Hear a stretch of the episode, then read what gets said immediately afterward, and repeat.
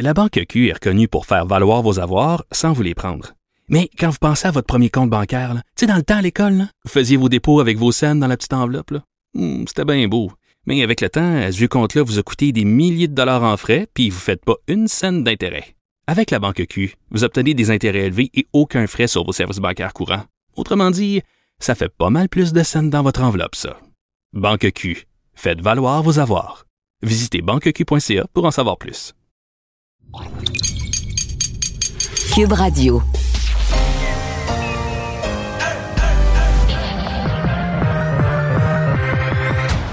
Deux, deux, deux, deux, deux, deux animateurs cohérents, deux visions différentes. Une seule émission, pas comme les autres. Mario Dumont et Vincent Dessureau. Cube, Cube Radio. Bonjour tout le monde, bienvenue à Cube Radio, bienvenue à l'émission. On va, avec vous, au cours des deux heures à venir, euh, faire euh, passer en revue, faire le tour de tout ce qui s'est passé dans cette euh, journée en actualité. Bonjour Vincent. Salut Mario. Alors, ben, hein? hein? Ah, C'est dur, la température. hein.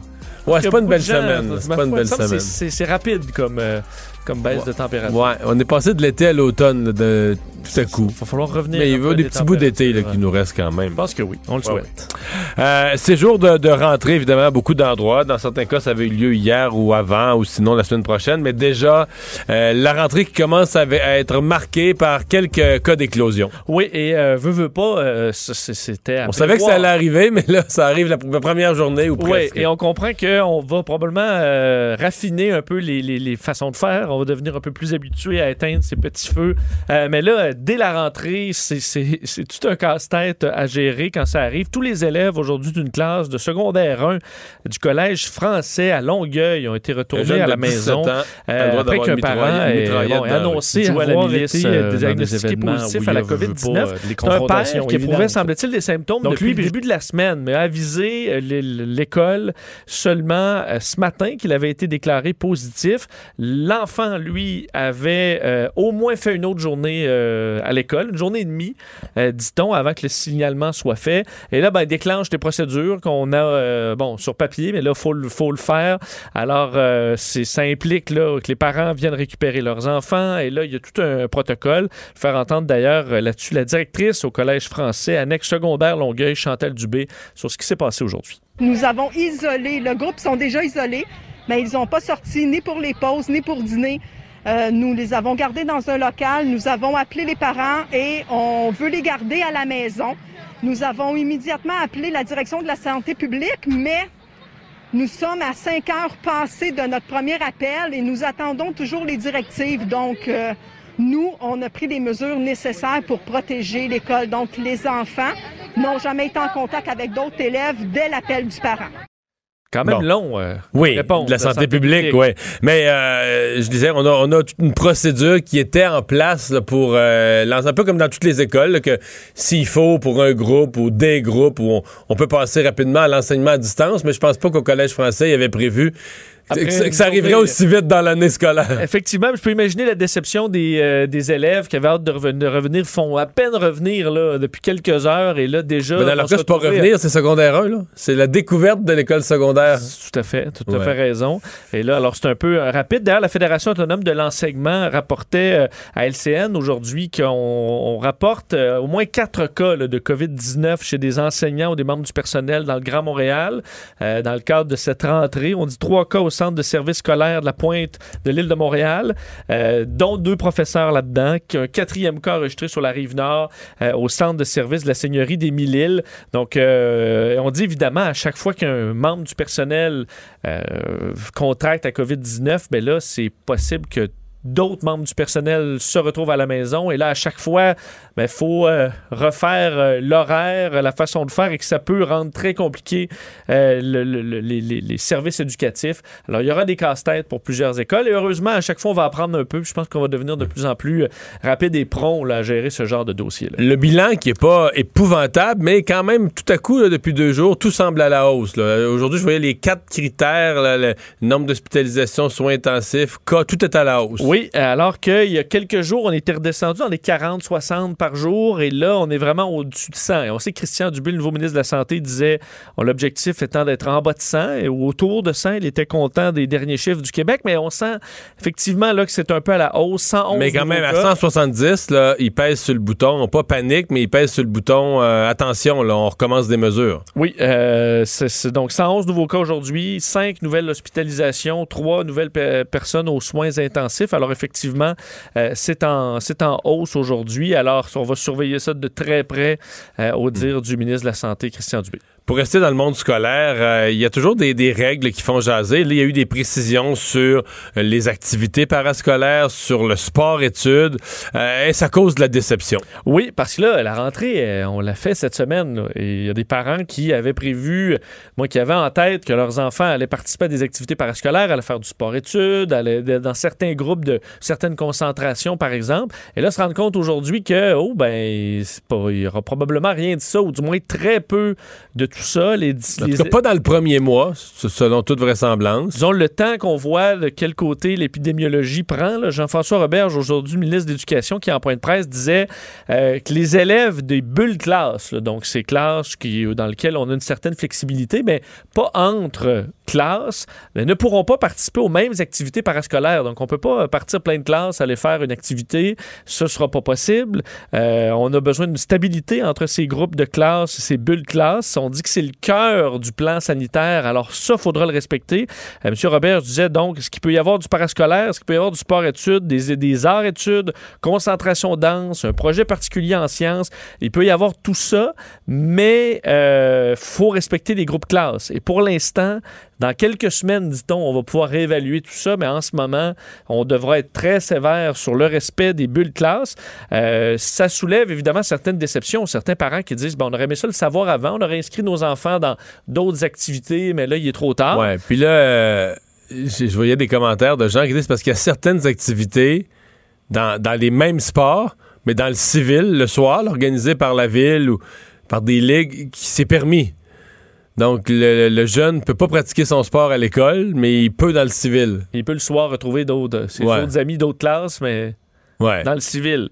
Euh, D'ailleurs, je voyais au centre de services scolaires, euh, euh, dans Beau-Sept-Chemin, euh, les, les- gens du journal L'Éclaireur qui parlaient avec des, membres de la direction qui expliquaient, malgré notre volonté et notre créativité d'essayer de tout arranger pour que ce soit possible, ben, malheureusement, les conditions actuelles font qu'on nous impose des limites. Alors, sport-études, programme de concentration, autres activités parascolaires, ben, ce sera vraiment réduit au, minimum. Mais là, je voyais même, je pense, partir une pétition, entre autres dans le cas du sport-études, puis, euh, une pétition de gens qui, qui, qui veulent qu'on remette ces activités-là. Effectivement. Alors, euh, bon, il y a des, certaines tensions. Alors qu'il faut dire, euh, entre autres, je voyais les, les- journalistes du, du Journal de Montréal, Journal de Québec, qui faisaient le tour un peu de certaines. Cours d'école, voir un peu comment ça se passait la rentrée. Et euh, ça se passe bien. On voit que les enfants sont pour la plupart très contents de revenir, euh, qu'ils sont contents de voir leurs professeurs, de voir leurs amis, même si c'est un contexte particulier.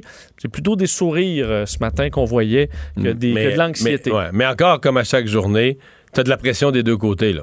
T'as des gens, exemple, des gens qui voudraient le sport-études, plus d'activités, on devrait laisser les jeunes, faut qu'ils fassent du sport. hein. Et de l'autre côté, on entendait, par exemple, tu nous parlais il y a quelques instants, de la Fédération autonome de l'enseignement, on va recevoir le président tantôt, mais eux, là, ils ont fait un sondage auprès de leurs membres, et c'est assez fort à souhaiter. Écoute, la liste est longue des mesures, là. Plus de masques à tout moment, de la prise de température, de la distanciation, du plexiglas. Donc, euh, tout un tout un ensemble de, no- de nouvelles mesures beaucoup plus contraignantes, mais évidemment qui, sur le plan sanitaire, sont plus efficaces, protègent plus.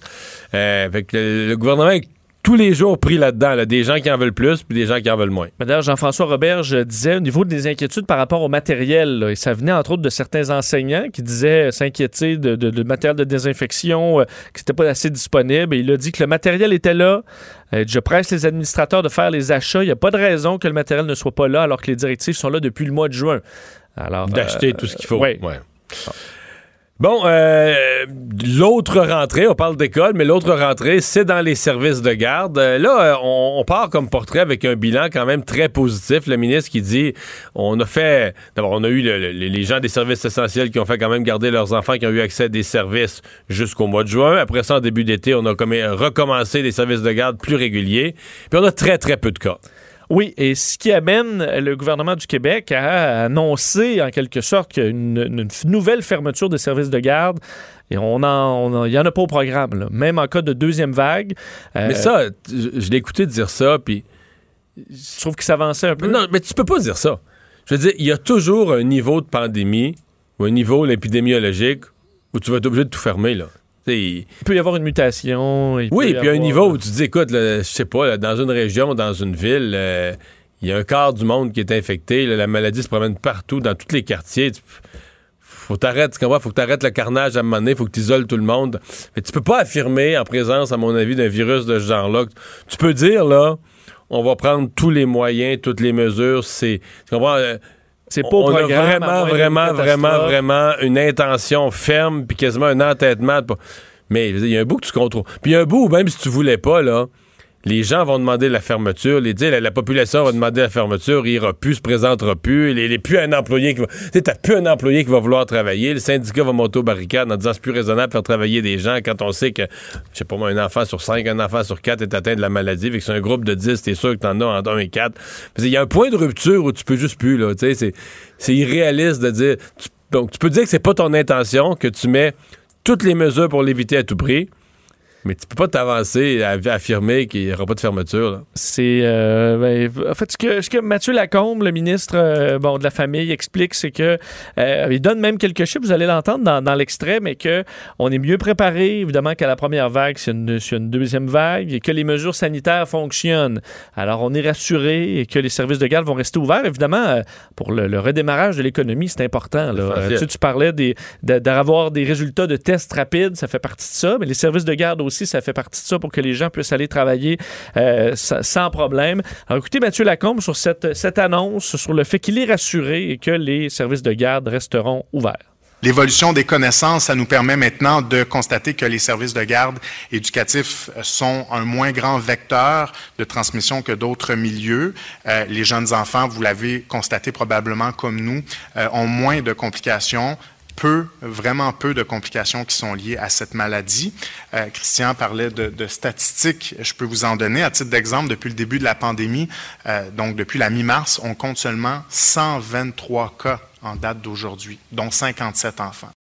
Donc 57 enfants sur 305 000 places. Alors, euh, bon, juste que c'est rassurant, mais effectivement, sait pas de quel côté euh, ça va prendre. D'ailleurs, on invite les parents euh, et les, membres du personnel là, à se fier au, à l'outil d'auto-évaluation des symptômes de la COVID-19 pour euh, juger si les symptômes d'un jeune enfant sont inquiétants ou pas, ou même pour les parents aussi. D'ailleurs, le ministre Christian, Dubé se disait satisfait de l'utilisation du site web gouvernemental sur tous ces, guides pour les parents pour gérer la COVID-19, que ça avait été visité à des milliers de reprises. Alors, on était satisfait de ça. On invite les parents encore à le, à le faire s'il y a des inquiétudes sur leur enfant. Bon, alors, euh, hier, à pareille heure, on voyait, en cours d'émission, en fait, on a vu apparaître un mouvement sur les réseaux sociaux. On se disait, OK, les Bucks de Milwaukee euh, au basketball ne se présentent pas sur le terrain.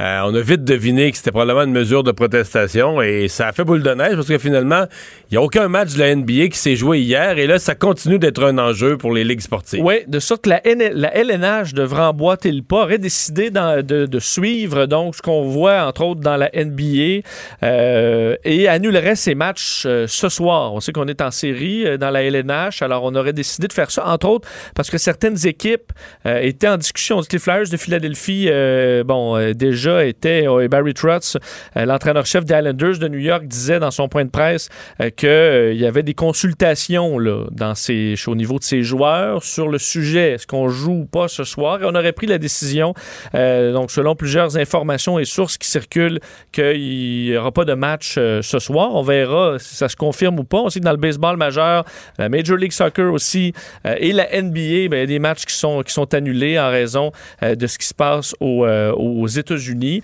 alors que ben, déjà les tensions sont encore très élevées partout bon, en Amérique. Évidemment, à Kenosha, hier, les manifestations qui ont été un peu moins violentes. Oui.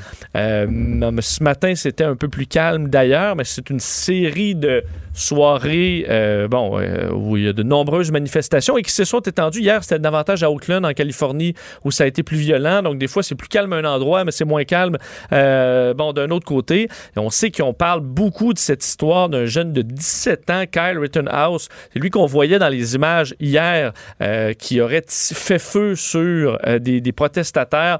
Bon, On aurait tué deux. On aurait tué deux. Euh, lui est soupçonné donc d'avoir ouvert le fait feu. mes, mes vérifications parce que c'était pas, c'était pas clair pour moi. Et aussi incroyable que ça puisse paraître, là, il avait le droit d'avoir cette arme-là. Alors qu'il est mineur. là. Oui. Parce que moi, j'étais sûr, je me disais, bon, ben, il l'a pris illégalement ou il l'a pris à ses parents ou il avait pas le droit d'avoir ça, mais quelqu'un, il a laissé l'avoir. Mais il avait le droit. En fait, la règle dit qu'il faut juste qu'il y ait un parent responsable. Il faut juste qu'un parent se porte. Donc là, Garant de. un adulte, en fait. faut qu'un adulte soit se porte responsable, garant de, de l'utilisation de l'arme. Mais moyennant ça, un jeune de 17 ans a le droit d'avoir une, mitraille- une mitraillette dans la rue. Puis de jouer à la milice euh, dans des événements où il y a veut, veut pas euh, des confrontations évidentes. là. Donc lui, puis juste rappeler, lui il est à des années de pouvoir s'acheter une bière au dépanneur. là. Ben oui. Plus Des ça. années, là. Plus que ça. Là, il a le droit de- d'avoir une mitraillette à condition qu'un adulte responsable s'en porte garant. Oui. Mais si un adulte va acheter une bouteille de vin ou une bière, puis qu'un jeune de 17 ans reste, mettons, sur le trottoir parce qu'il attend son père ou peu importe, on le vendra pas au père. On va dire, ah, t'es avec un jeune, toi, là, là. T'es en présence d'un jeune. ça, il faut rappeler, pas- même si le jeune a 20 ans, là, Même si le jeune a 20 ans. Mais à 17 ans, tu peux avoir une mitraillette.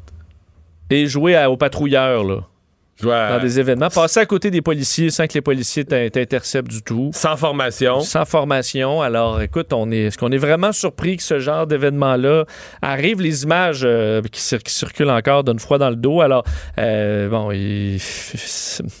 Écoute, quoi, quoi, quoi, ajouter là-dessus? On en voit de plus en plus de ces milices. Il y a des, des images, effectivement, où on voyait les, les policiers donner de l'eau à ces, euh, aux milices. Ça va sembler avoir de bonnes relations. Alors, ça ravive les tensions aussi. Parce que alors qu'on affronte les protestataires, ben, des Mais la présence de armés, milices, la présence de milices en soi, c'est c'est- c'est surréaliste. là. Je veux dire, le, le principe, c'est que dans un pays, c'est une des bases d'une certaine, façon de la démocratie. Tu C'est que puis d'un pays, ce qu'on appelle une démocratie libérale, d'un pays civilisé, c'est que chacun fait pas sa propre défense. C'est la base. C'est-à-dire, t'acceptes que qu'il y a une autorité constituée avec une gradation de pouvoir. Bon, puis t'as la police, la police de quartier. Puis si c'est plus gros, ben là, t'as la Sûreté du Québec, t'as des escouades là-dedans, l'anti-émeute. Dans le cas extrême, t'appelles l'armée, mais t'as une gradation de pouvoir qui assure la sécurité dans le pays. Dois assurer ta sécurité. Puis là, t'as toujours, t'as toujours la légitime défense qui reste si toi-même t'es attaqué, un fou furieux t'attaque, puis tout ça, mais dans les affaires collectives, s'il y a une manifestation, c'est l'autorité constituée qui assure la sécurité et non pas tout un chacun qui sort son, qui sort son propre fusil puis qui décide. Mais là, la présence de milices, c'est là, t'es plus juste dans la propre, dans la défense. Les Américains veulent armer tout le monde pour défendre soi-disant ta propriété. T'es déjà dans un dérapage. Mais là, des milices, c'est autre chose. C'est des corps sans foi ni loi, sans règles, sans formation, des corps quasi militaires, paramilitaires, qui s'arment, qui décident de décident eux-mêmes, le s'auto-mandatent, ben nous on défend le quartier, on défend un petit coin résidentiel, on défend un petit coin commercial, on défend notre centre d'achat. Mais qu'est-ce que c'est ça? Puis où ça mène, là? Quand les uns et les autres commencent à s'affronter, c'est... Ben, parce que aussi lorsque tu as un tireur, on l'a vu dans des cas de tuerie, là, ben, les policiers ne savent plus qui, qui, est, qui est bon et qui est pas bon. Là. Parce que je veux dire, tu as plein de gens armés, habillés, comme des soldats. Euh, qui est le tireur? Euh, ça devient. Qui s'est fait tuer? Alors qu'ici, on s'entend, un policier va rapidement identifier parce qu'il n'y a pas quelqu'un qui se promène avec un AR-15 euh, en pleine rue à Montréal. Mais là, tu le sais pas. Il défend-tu? Qu'est-ce qu'il fait là? C'est plus facile de, de se sauver avec un AR-15 aussi. C'était le tireur parce qu'on va penser, ben non, c'est un citoyen qui, qui s'en va faire son marché. Euh, c'est une situation vraiment, vraiment unique et qui va rebondir évidemment dans les conventions et au niveau politique. Euh, on en reparlera un peu plus tard derniers sujets rapidement, euh, vague de coupure. Fallait s'y attendre là, à l'aéroport de Montréal où c'est beaucoup plus tranquille que la normale. Ah oui, baisse de 71% du trafic de passagers pour 2019. Ça cause un manque à gagner. Fait perte de revenus de presque un demi-milliard de dollars. Et là, ce qui inquiète à l'aéroport de Montréal, c'est aussi parce qu'il n'y aura pas un redémarrage rapide. Les frontières avec les États-Unis, c'est encore fermé. On s'entend, il y a des villes, on voit la situation en Mais France. même si toutes les frontières se rouvraient, là, à mon avis, la reprise des voyages. D'abord, là, présentement, il n'y a personne qui a de billets, là, ou à peu près, là, très peu. là. Moi, la- le redémarrage du voyage, d'affaires et de tourisme, ça va être progressif. là. Les gens vont se réhabituer, vont se replanifier. euh, C'est vraiment comme ça qu'on l'analyse euh, chez Aéroport de Montréal aussi, comme quoi c'est un, départ lent. Euh, alors, ça va coûter cher euh, et ça oblige l'aéroport à se départir de 172 de ses employés. Donc, on passe de 600 employés à 428.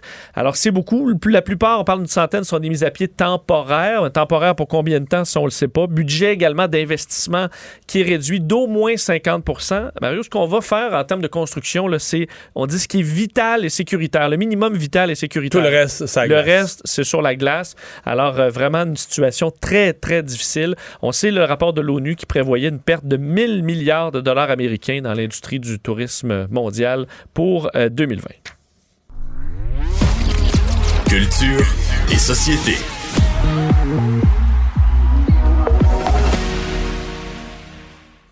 Et tu nous parles de festival d'été, Anaïs? Écoute, bonjour messieurs. Hey, bonjour. Euh, ben oui, on change du festival d'été en on fait. est encore l'été, il n'est pas fini, puis on est déjà rendu à l'an prochain. Eh non, mais non, non, non, on parle. Là, là, Ah! le, le festival d'été, en fait, c'est encore l'été, même ça aujourd'hui. Oui, OK, fait- le festival d'été cet été, là. Le festival d'été cet été, Mario, qui euh, revient en fait pour quelques jours. Donc là, au début de la saison, évidemment, on avait dû annuler le festival d'été. Et là, avec le déconfinement, le 250 personnes, on a décidé d'amalgamer deux festivals, soit le Festival d'été de Québec et celui de Saint-Roch pour créer le FEQXP. Donc là, j'ai aucun, ça se dit mal au bout, mais quand même, le FEQXP va exister, ce qui est une combinaison des deux. Et ça va durer trois jours, du 17 au 19 septembre prochain à Oh. l'Impérial à Québec. Donc là, On on est va- à la limite de l'été, là. On est jusqu'au 21. mais c'est- Sinon, il fallait changer de nom. mais Mario, on sait maintenant que le mois de septembre, c'est l'été. C'est vrai. fait OK. plus beau au mois de septembre, souvent il est plus chaud qu'au mois de Ça reste à confirmer juin. parce que là, il fait vraiment beau cet Ouais. été. Il, ok, il a fait Mais tu as raison que Mais dans les dernières années, oui. Dans, dans les dernières années, moi, j'ai pris mes vacances au mois de septembre et je trouvais que c'était plus beau que- qu'au mois de juin. Mais pas nos c'est- attentes trop hautes pour la météo en Oui, septembre. Donc, On trois journées. déçus. Hey. moi, je vous ai pas gossé avec ça, mais cette semaine, on était le 25. Dans quatre mois, c'est Noël. OK? Oui, je sais. fait que, hein, merci. Donc, On trois change. Le journées. festival voilà, du, de Québec. euh, qui Est-ce qu'on a une accueillir- programmation? On a une programmation. 150 personnes par, euh, par soir, pas plus. Un spectacle de 60 minutes. Bleu Jeans Bleu, euh, Louis-Jean Cormier, Fouki, Milk and Bone, Bleu Jeans Bleu, Les Louanges. Donc, une super de belle programmation. Et il va y avoir aussi une série de concerts gratuits. Mais on n'a pas à Imagine. Dragons, là. On... C'est bien drôle, très, jamais. très, très...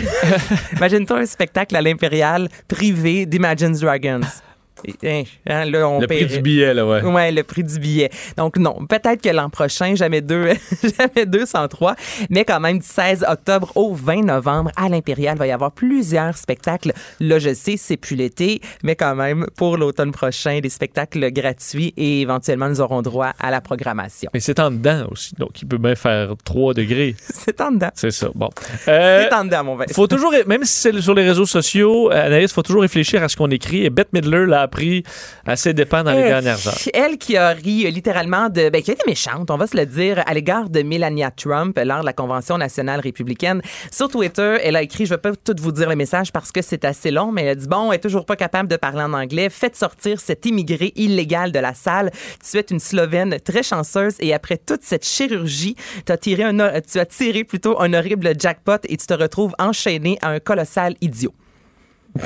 C'est, ça a le mérite d'être Ça dit pas. Elle avait peut-être pris un petit verre de vin. Ça sonne tweet de verre de vin, Ouais. ça, quand même. Ça sonne, ouais, peut-être un tweet alcoolisé un peu. Alors là, évidemment, c'est fait quand même un peu euh, ramasser sur les médias sociaux, notamment par Alibeth Stockey, qui est une animatrice à Fox News, disant, ouais, tu qualifies Trump de raciste, mais t'es pas bien ben mieux dans ce que tu dis. Donc là, elle est revenue sur les médias sociaux disant que l'enfer lui était littéralement tombé dessus lorsqu'elle a ri de Melania Trump et elle dit l'Amérique, euh, tu sais, peu importe votre accent, vous êtes les bienvenus en Amérique et elle s'excuse. Bon. Bon. Mais ça a été un tweet très divertissant. Et on connaît quand même un donc. peu Bette Répète donc le, le message, là. Mais juste pour terminer, là, c'est et après toute cette chirurgie, tu as tiré un horrible jackpot et tu te retrouves enchaîné à un colossal idiot. Faut quand même le faire, là, écrire ça à la première dame des États-Unis parlant du premier ministre. Il y a quelque chose Et- de non, ouais. Et sur la langue, c'est que souvent, faut quand même, les Américains, il faut se rappeler que la, la grande partie des Américains sont unilingues. Et, je veux dire, Melania Trump parle. euh, Elle parle cinq langues et là, c'est pour ça aussi qu'elle s'est fait ramasser Bette, euh, Bette Midler. Les gens lui disaient, ben là, et toi, tu parles juste une langue, là. Prends ton ça, légal, là. exactement. Ils sont plus qu'unilingues, les Américains. là. Juste te, te rappeler que John Kerry, c'est lui, pas oui, qui parlait français? Oui, effectivement. Oui. Puis ça y nuisait. Là. Ça- il a perdu des votes à cause de ça. Il y a des gens qui votaient pas pour lui parce que c'était suspect quelqu'un qui parlait une deuxième langue. là. Hmm. Bon. Bon, c'est ça. Passons. Euh, alors, euh, nouvelle case horaire pour l'émission La Tour, parce qu'à un certain point, il y avait eu un questionnement. Est-ce que ça allait être la- le choc des titans entre La Tour et District 31? Et moi, je voudrais pas me battre contre District 31. Pour être honnête, là, je veux dire, on, je cache ça à personne. Là, tout le monde sait que c'est un franc succès, une émission millionnaire presque à tous les soirs. Et là, justement, euh, TVA a décidé de changer la case horaire parce qu'on pensait peut-être que la tour nouvelle émission animée par Patrick Huard serait à 19h. Non, non, non. Finalement, on a décidé que pour l'automne prochain, ce sera à 19h30. Donc là, à 19h, à tous les soirs, ce sera des émissions différentes. En début de semaine, Refuge animal. Il va y avoir les mercredis, exemple, La Voix extra. Le jeudi, La poule aux œufs d'or, qui est Ça, un la classique. poule, ça, c'est la poule. Ça, la poule, ça, ça rentre dans District 31. Là. ça, ça marche, la poule. oui. Pour vrai. J'ai, je rêve secrètement d'aller à la poule. Eh oui. On devrait tous aller à la poule. On devrait avoir le droit d'y aller Est-ce tous que tu une fois. des billets? J'en ai déjà pris, mais là, c'est parce qu'il faut écouter l'émission après. Puis là, sinon, il faut faire valider. Moi, je perds tous mes Mais si billets. tu grattes euh, pas, tu gagneras pas. mais je- Hein? mais j'ai déjà eu des billets de la poule, mais c'est après ça, il faut écouter l'émission pour avoir le petit numéro. Puis là, c'est là que ça devient plus Mais compliqué. l'inverse, c'est vrai. Il y a beaucoup, beaucoup de gens qui regardent l'émission sans avoir de billets. Mais c'est Ben un oui. stress incroyable, la poule. Mais, mais j'imagine un membre de ma famille qui y va, là, puis j'y vais, en, je serais énervé, là. Mais c'est, as-tu peur de regretter, pas à peu près? Oui. De Oui, prendre, tu prends l'œuf, puis le, le- gros lot est dans bout, Tu prends Vous avez l'air compétent, mais je connais même pas les règlements. Ben, c'est pas mal la poule ou l'œuf, je te dirais. Mario, t'as ça. le choix entre les deux. T'as le choix d'y aller sécuritaire avec ton gain si jamais d'assuré. j'y vais, euh, vous me réservez une demi-journée pour me briefer avant. Non, mais c'est Ouais, mais toi, ton simple. côté- toute la stratégie puis tout ça. Ouais, mais ton côté très euh, cartésien te ferait sûrement prendre juste l'argent, là, pour être sûr de. Bon. Mais t'as même pas besoin de savoir les Un règlements. jeu que je connais même pas, un jeu que je connais même pas, je me fais ramasser. c'est pas que je connais pas, c'est que c'est- complexe. Non, Non, non, pas les squelettes dans le placard, ça c'est complexe. la poule, c'est simple, Mario. Ah, OK. J'ai jamais compris le règlement des squelettes dans le placard. Oui, donc la Mais tour. tout ça pour dire que la tour sera finalement à 19h30 euh, sur les ondes de TVA. Donc là, ça a été confirmé. Euh, on a commencé avec un festival, on termine avec un festival, celui de mode et design. La 19e édition est demi. Donc, il y a eu, on a eu la première demi cet été qui était seulement sur le web, seulement en virtuel avec plusieurs conférences. Et là, pour l'autre demi, on nous offrira le 9 septembre prochain un défilé à la Place des Arts. Donc, à chaque année, habituellement, lors du festival Mode et Design, il y a de nombreux euh, défilés. En fait, là, cette année. C'est des masques. Euh, Non? Hey, je me suis Hein? posé la question. Ouais. Tu m'as eu, tu m'as eu. Euh, ben, j'imagine peut-être qu'il va y avoir des masques. J'ai aucune idée finalement. Vincent. Ok. J'ai pas de réponse à ça. Mais ce sera un défilé 100% local. Et là, on est dans l'hybride. Donc, les gens vont pouvoir acheter des billets. Évidemment, c'est vraiment une petite quantité de personnes qui pourront être sur place. Ce sera diffusé également sur le web. Et là, ce qui est fou avec la technologie, c'est que Vincent, si tu vois passer, j'allais dire une belle robe de Marie Saint-Pierre, je dirais plus un, un habit de Philippe Dubuc, tu vas pouvoir l'acheter directement. En- sur le web. Donc, Pendant le- pendant, pendant le défilé. Donc là, les- le défilé va avoir lieu. Il va y avoir vraiment plusieurs euh, stylistes. Puis l'achat en ligne va être offert en temps réel, en en fur et à temps mesure. réel. Hein? Non, mais c'est Mais quel artiste est.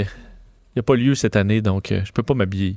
Tu peux pas te- L'an prochain. Bon, ben pour l'an prochain. Alors, Rêve Gravel, là, j'en passe une vingtaine de designers. Il y aura Laurence Nerbonne qui sera également sur scène. Elle qui nous a offert cette semaine sa nouvelle chanson Premier ministre. Et le tout sera animé par Geneviève Borne. Alors, c'est le 9 septembre. Merci beaucoup, Anaïs. Ça demain, on s'arrête. La Banque Q est reconnue pour faire valoir vos avoirs sans vous les prendre. Mais quand vous pensez à votre premier compte bancaire, tu sais, dans le temps à l'école, là, vous faisiez vos dépôts avec vos scènes dans la petite enveloppe. là. Hmm, C'était bien beau. Mais avec le temps, ce vieux compte-là vous a coûté des milliers de dollars en frais, puis vous ne faites pas une scène d'intérêt. Avec la Banque Q, vous obtenez des intérêts élevés et aucun frais sur vos services bancaires courants. Autrement dit, ça fait pas mal plus de scènes dans votre enveloppe, ça. Banque Q, faites valoir vos avoirs. Visitez banqueq.ca pour en savoir plus. Mario Dumont et Vincent Dessureau. Inséparables comme les aiguilles d'une montre. Cube Radio. Jour de rentrée, donc euh, on a parlé un peu plus tôt là, des quelques complications qui sont survenues ici et là, mais pour en faire le bilan de cette première grosse journée, entre autres dans les écoles euh, montréalaises, Sylvain Mallette est président de la Fédération autonome de l'enseignement. Bonjour, Monsieur Mallette. Bonjour, M. Dumont. Euh, des choses à raconter sur la journée aujourd'hui ou un bilan plutôt positif, somme toute? Ben, écoutez, je vous dirais qu'une rentrée, hein, c'est toujours un beau moment pour euh, les élèves, pour les parents, puis c'est aussi un beau moment pour les profs parce que les profs, euh, euh, clairement, là, étaient heureux de revoir en chair et en os leurs élèves parce que on est d'abord là pour enseigner auprès d'élèves avec qu'on va côtoyer toute l'année. Donc, je pense que les profs étaient heureux de retourner là, à l'école parce qu'il faut se rappeler, hein, vous l'avez souligné, là, les, toutes les écoles euh, oui, de l'île de Montréal, mais de la CMM n'avait pas vécu la rentrée scolaire au printemps. Donc, euh, mais Donc on s'était pas vu depuis la, la, mi-mars, là. C'est ça. Les, les, les, profs et les élèves ne s'étaient pas vus euh, euh, réellement, là, vraiment, là, euh, depuis le mois de mars. oui, il y avait de l'enseignement à distance, mais on a aussi constaté l'iniquité. Hein, c'est pas simple l'enseigner à distance, tout le matériel, puis aussi le fait que c'est pas la même chose là, quand, quand j'ai des élèves avec moi devant moi. le contact n'est pas le même. Euh, donc, euh, je pense que, ben, puis vous savez, dans une rentrée, il y a toujours des difficultés. Euh, il, y a, il, y a, il, y a, toujours, par exemple, deux groupes dans le même local à un moment donné, les horaires qui qui, qui fonctionnent pas. Ça, c'est c'est normal là, dans dans. Est-ce que c'est pire cette année ou là-dessus ben, Non, ben non, moi ça là-dessus, je pense que c'est davantage au niveau des, des des règles de sécurité puis des mesures sanitaires ça, ça allonge les choses. Vous savez, euh, euh, par exemple, les profs euh, qui voulaient faire de la récupération, parce que dans notre tâche, il y a une portion de la tâche qui est de la récupération auprès des élèves. Ben, les profs se sont fait dire, ben, je peux pas t'accorder tout ce temps-là. Faut que tu fasses de la surveillance plutôt que de faire de la récupération. Donc ça, pourquoi? Parce que le déplacement des élèves c'est plus long. Faut que les élèves se lavent les mains. Faut que... Donc ça, ça vient ajouter mais il y a toujours des petites difficultés en début d'année. C'est propre à chaque rentrée scolaire, mais le contexte de pandémie vient comme euh, alourdir euh, certains euh, certains déplacements, l'organisation interne à l'intérieur de l'école. Mhm. Bon, euh, vous avez néanmoins publié un sondage aujourd'hui qui a été fait auprès de, vos membres, des enseignants, et, ils ont des inquiétudes. Je vous dire, je regardais les résultats du sondage, là, 60% euh, qui pensent que le, couvre-visage, 52% la visière, 53% euh, une protection avec un écran de plexiglas serait plus adapté. Et je peux pas lire ça sans penser à cette sortie hier d'un groupe de scientifiques et de médecins, plus du côté anglophone, mais des, des Montréalais néanmoins moi qui disait ben c'est une euh, c'est insuffisant les mesures. Il faudrait resserrer, il faudrait avoir une euh, une politique euh, de port du masque, une politique de, protection, de distanciation beaucoup plus forte dans le milieu scolaire. Est-ce que ça rejoint vos membres? Ben, en tout cas, quand on a pris, moi j'ai pris connaissance de la lettre hier, puis les résultats de la consultation, les, profs avaient jusqu'à hier pour compléter le questionnaire. Euh, ça rejoint en partie euh, certains commentaires parce qu'on a voulu tester la, la, question du sentiment de sécurité? Parce que tu peux réunir toutes les conditions de sécurité, les mesures sanitaires. Il y a aussi, tu sais, tu, tu peux tout réunir ça, puis les gens peuvent avoir encore l'impression que leur sécurité est pas assurée. Donc, on a voulu évaluer cet élément-là. Et dans l'avis ou la lettre d'opinion qui a été rendue publique, ça rejoint un peu euh, euh, l'idée que ben, euh, les profs nous disent, une grande majorité nous disent qu'ils vont être soit à l'occasion ou pas du tout capables d'assurer la distanciation sociale. On, le comprend, les classes débordent, les écoles débordent.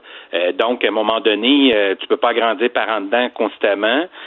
toute la question du matériel de protection, les gens nous ont dit, les profs nous disent, c'est ça qui nous permettrait d'assurer notre sécurité. Euh, au niveau de l'accessibilité à ce matériel-là, ça semble pas poser problème, à part quelques endroits. Mais ça, c'est pas euh, les, profs semblent avoir accès à du matériel de protection en quantité suffisante. Il y a un enjeu autour du plexiglas là euh, dans certains endroits, mais de façon générale. Est-ce que on, me racontait dans, dans, une entrevue que j'ai que j'ai faite plus tôt aujourd'hui, on me racontait que la directive des commissions scolaires, c'est que si un enseignant, parce qu'il y a certains, semble-t-il que dans certaines classes, c'est assez exigu, c'est pas grand le mm. local, et donc euh, souvent le prof se trouve vraiment près des élèves, mm. et certains ont souhaité du plexiglas et ils ont eu comme réponse, mais payez-le. Si vous, vous, mettez, si vous voulez mettre un panneau de plexiglas, on vous empêchera pas, mais vous allez payer le panneau. C'est vrai ça? Euh, oui, on a porté cette euh, information-là à ma connaissance. Euh, quand on est allé chercher de l'information, c'est que il y a des enseignants, puis je pense qu'on peut pas leur reprocher, qui cet été s'étaient déjà équipés, mais en achetant dans certains cas un plexiglas qui n'est pas reconnu par la direction de la santé publique, là, parce que ça prend un grade particulier là, qui, qui, qui, qui est validé par la direction de la santé publique. Et dans certains cas, il y a des directions d'école qui ont dit aux profs, écoutez, on ne peut pas l'installer parce qu'ils ne correspondent pas aux normes.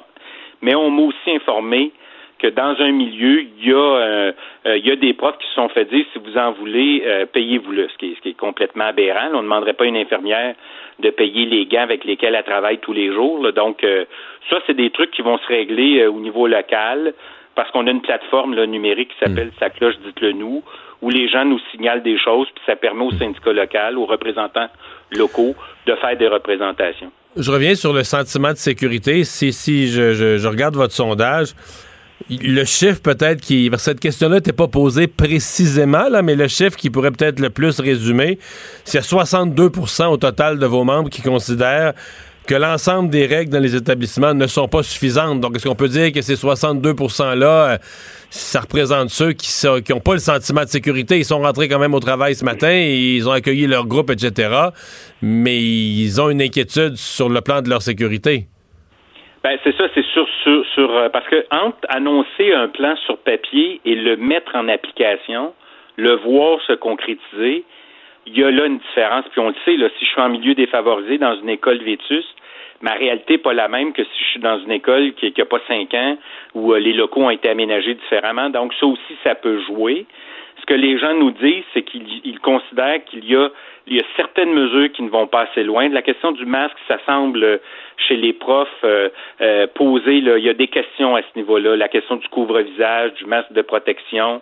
Euh, pardon, le, le, le, masque de procédure, parce qu'il y a eu un peu de confusion là, entre le ministère de l'Éducation et la direction de la santé publique, où les, en s'appuyant sur un document produit par le ministère de l'Éducation, il y a des directions qui ont dit aux profs, ben je vous fournirai pas le masque de, de, de procédure parce que le ministère nous dit que le masque en tissu, le couvre-visage fonctionne, alors que la direction de la santé publique disait non, ça prend le masque de procédure. Fait que ça, ça a créé dans certains milieux des réactions parce que là, les profs disaient, ben là, la direction me dit non, puis je lis le guide. En fait, c'est le guide de la SNES. Là, je me suis trompé. Non, on comprend bien que quand tu as des contradictions comme ça, c'est pas sécurisant. Ben, ben, c'est ça, c'est que ça va amener de la confusion. Puis là, les gens vont dire, bon, qu'est-ce qu'on me dit pas qu'on devrait me dire? Puis dans un contexte de pandémie, il faut faire en sorte, puis c'est ce que je disais euh, à un de vos collègues, c'est que les gens, les profs, dans le fond, ils nous disent, je veux être informé, puis je veux qu'on m'explique pourquoi la règle c'est celle-là, puis pourquoi elle change la règle si on décide de la changer. Parce que c'est ce sont les profs qui sont au quotidien auprès des élèves. Est-ce que vous bon vous avez ce sondage-là, là, les règles semblent établies de façon ferme par le ministre de l'Éducation pour le moment, mais est-ce que vous travaillez dans l'esprit que comment dire, qu'on s'adapte, qu'advenant qu'il y ait des éclosions, advenant que certains de vos membres, euh, parce que là, ce sont des craintes, mais advenant que certains de vos membres en classe euh, sont rendus malades, pas juste un par accident, mais plusieurs, puis que la deuxième vague amène une circulation plus grande de la maladie dans la société, est-ce que vous pourriez lever le ton et demander un resserrement des, euh, des mesures? Ben, euh, vous savez, moi, ce qu'on constate aussi, c'est que les, le, le, le, plan du ministre suscite pas la confiance, ou en tout cas une, une majorité de profs considèrent. Mais ça dépend, parce que le, ministre, lui, subit des pressions à l'inverse. En fin de semaine, il y avait des milliers de personnes qui manifestaient parce qu'ils trouvaient ça ben, trop, puis qui disaient le masque, le masque, ça devrait être pas du tout, puis on va traumatiser nos enfants. Fait qu'il y a des pressions des deux bords, là. Ben, c'est, puis c'est, la même réalité hein, qu'on vit, hein, dans le sens où euh, on est en présence d'un, virus qu'on, connaît peu, qu'on connaît un peu plus, mais qu'on connaît peu. Et euh, le problème, c'est souvent c'est un problème de communication. Quand les choses ne sont pas expliquées, quand les décisions semblent venir d'en haut, euh, puis parfois même changer, parce qu'on a vu hein, le, gouvernement changer d'idée sur le ben, changer d'idée, adapter son discours sur la question du couvre-visage. Ça, ça permet à des gens, puis de façon légitime, de poser des questions. Mais les profs nous disent avoir davantage confiance aux directions d'établissement. Euh, pourquoi? Probablement parce que les directions d'établissement côtoient les profs dans les établissements. Euh, et pour que ceux-ci mettent en place les mesures qui sont prévues dans le plan sanitaire. Donc, c'est beaucoup lié à une question de communication. Puis évidemment, on assure la vigilance. C'est clair que si dans des milieux il y a des phénomènes d'éclosion, on va poser les, les, les, on va pas juste poser des questions, on va aussi poser les, les gestes pour assurer la sécurité des profs et des élèves. Puis c'est pour ça qu'on a demandé un mécanisme accéléré de dépistage. Puis je vous explique pourquoi, au-delà de la sécurité qui est, qui est fondamentale, quand par exemple on est obligé de, de mettre en quarantaine un prof ou un quelconque, n'importe qui d'autre du personnel, l'élève qui normalement aurait droit à un service n'a plus le service. Pourquoi? Parce que le, le, membre du personnel, euh, je pense aux profs, mais je pense aussi à des à des, euh, des orthophonistes, euh, du personnel de soutien, des techniciens en éducation spécialisée. Le service n'est donc plus rendu. Donc, les élèves se retrouvent privés d'un service en raison d'une quarantaine qui est voulue parce que y a, y a, on atteint le résultat d'un test de dépistage. Donc, il faut être excessivement vigilant. Puis c'est une question, vous savez, c'est une responsabilité individuelle, puis c'est une responsabilité collective aussi de veiller au respect des règles sanitaires puis aux mesures de sécurité qui sont mises en place. Mais il faut les expliquer, il faut rassurer les gens, il faut pas non plus euh, minimiser hein, les inquiétudes puis laisser croire là, que tout est tout est comme comme s'il n'y avait pas de pandémie. Non, il y a une rentrée. La rentrée, elle est anormale parce que la situation n'est pas normale, mais euh, il faut être capable de faire face à la musique, puis de répondre aux questions, puis de, je le répète, de surtout pas minimiser les inquiétudes qu'on peut entendre. Mais vous avez raison, moi aussi j'ai été, euh, euh, vous savez, j'ai observé, j'ai écouté les propos qui sont tenus dans la manifestation là à Québec. je vous dirais pas contre le port du masque, mais en tout cas les gens, ce que j'ai entendu disaient, on va avoir la liberté de le porter ou pas. Ouais, mais c'est ça. Donc, euh, ça, ça, ça euh, le, masque pas obligatoire, vous savez ce que ça veut dire? Ça veut dire que les gens qui, les gens qui en général euh, croient moins à l'importance ou au danger de la COVID, les gens qui sont moins prudents, les gens qui font moins attention en général à l'ensemble de leur comportement, ben, ils porteront, ils porteront pas de masque. C'est pas, pas terrible, là. Ben, ben c'est parce qu'il faut que ces gens-là saisissent l'importance. Qu'est-ce que le masque peut représenter ou qu'est-ce que le couvre-visage peut représenter? Pour eux, c'est une chose, mais pour, les, autres, autres pour ceux qui le côtoient, euh, ça aussi, c'est une question de santé publique. Euh, mais quand vous savez, quand, quand les informations sont confuses, quand elles sont contradictoires, quand on a l'impression qu'on on, on ne nous dit pas tout, c'est là que la suspicion entre en jeu. Puis là, à un moment donné, on va voir là, des adeptes du complot s'emparer de la question, puis là, essayer de dénaturer le débat. Là, on vit, on traverse une crise sanitaire qui est pas drôle pour personne les profs sont contents de revoir leurs élèves. Moi, je pense aux élèves particulièrement vulnérables qui ont vécu encore plus durement cette crise-là dans un contexte d'insécurité de, financière dans bien des cas, malheureusement. Puis moi, je pense qu'on doit réunir les conditions où la rentrée sera une, réussite, mais pas seulement la rentrée, l'année scolaire sera une réussite et donc il faut euh, regarder les choses pour ce qu'elles sont. Euh, puis si euh, il y a, parce que le docteur Arruda lui-même reconnaissant qu'il pouvait y avoir des foyers d'éclosion et qu'il y en aurait, ben, il faut que les choses soient faites correctement, calmement, sereinement, mais il faut aussi être capable, puis je le répète, nous, on demande est-ce qu'il y a un mécanisme euh, rapide de dépistage? Parce qu'on ne peut pas attendre 48 heures. C'est un effet domino dans les écoles. Si moi, je suis contaminé, puis que j'ai côtoyé des collègues, je peux les avoir contaminés, puis je peux les placer, eux, en quarantaine, donc priver les élèves de service. Puis là, il n'y a personne qui est gagnant, surtout pas les élèves, pas encore moins les collègues qui doivent assumer euh, les effets de cette absence-là. Là. Ouais. Ben, on va surveiller comment tout ça évolue. Sylvain Mallette, merci. Merci à vous, M. Dumont, puis euh, bonne rentrée à tous vos ben, À tous vos profs aussi. La Banque Q est reconnue pour faire valoir vos avoirs sans vous les prendre. Mais quand vous pensez à votre premier compte bancaire, tu sais, dans le temps à l'école, vous faisiez vos dépôts avec vos scènes dans la petite enveloppe. Hmm, c'était bien beau. Mais avec le temps, à ce compte-là vous a coûté des milliers de dollars en frais, puis vous ne faites pas une scène d'intérêt. Avec la banque Q, vous obtenez des intérêts élevés et aucun frais sur vos services bancaires courants. Autrement dit, ça fait pas mal plus de scènes dans votre enveloppe, ça. Banque Q, faites valoir vos avoirs. Visitez banqueq.ca pour en savoir plus. Mario Dumont et Vincent Dessureau. Un duo aussi populaire que Batman et Robin. Cube Radio. Alors, c'est l'heure de parler sport. Jean-François Barry qui est là. Bonjour. Salut Mario. Alors, euh, ben là, on est dans les histoires euh, de, sport et de politique, ou on pourrait dire d'engagement social des sportifs. Euh, parce que là, dans la NBA, hier, on a, on a fait une espèce de grève, on a boycotté les, matchs. avec l'appui de la Ligue, a posteriori, la Ligue, disons, pas, pas laissé tomber ses joueurs. Et là, c'est la Ligue nationale de hockey. Est-ce qu'ils sont une journée en retard? Euh, moi, je pense pas qu'ils sont une journée en retard. De toute façon, c'est pas confirmé, à moins que j'ai manqué les dernières nouvelles. J'ai regardé Ben, ça semble, je, je- c'est pas clair pour moi non plus, mais ça semble être ça pour l'instant, là. Euh, ça semble. Mais honnêtement, je crois pas qu'on est une journée en retard. Euh, puis je m'explique, puis je veux pas dire que les joueurs de hockey sont insensibles, mais veux, veux pas, il y a quand même moins de gens, de joueurs euh, au hockey qui ont probablement subi ce genre de sévices-là ou dans leur famille. Tu sais, il y a beaucoup de... Ouais, parce que le- le- la proportion de noirs est, est beaucoup plus faible dans le hockey, par exemple, que dans le basket ou dans la, la- la NFL. là. C'est en plein ça. Je suis certain que dans chacun des vestiaires de NBA, il y a deux, trois joueurs qui l'ont subi, euh, puis probablement la moitié des joueurs qui peuvent dire que quelqu'un dans leur famille, un ami, a subi ce genre de truc-là, puis ils veulent que ça cesse, puis je les comprends. Puis je pense que les joueurs de hockey aussi veulent que ça cesse, mais peut-être pas euh, aussi... euh, ça, ça part peut-être moins du cœur, c'est peut-être moins viscéral pour eux autres. C'est ça que je veux dire. Un peu comme tu sais, je vais m'inclure là-dedans, puis je pense que je vais t'inclure là-dedans, Mario. Je pense pas que tu as vécu ce genre de truc-là quand tu étais jeune. Ça veut pas dire que tu veux pas que ça cesse. Ça veut pas dire que tu pas d'accord avec le geste posé par les joueurs de la NBA. Mais si moi j'avais eu un match hier soir, tu sais, je pense pas que j'aurais pensé à annuler mon match. Puis tu sais, on peut blâmer les joueurs de la NHL si on veut.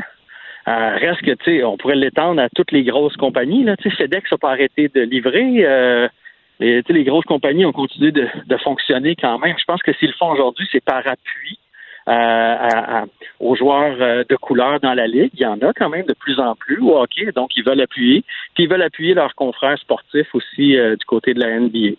C'est- mon, point de vue. L'important, c'est de le faire. Après ça, c'est pas une course de qui va le faire en premier. Mhm.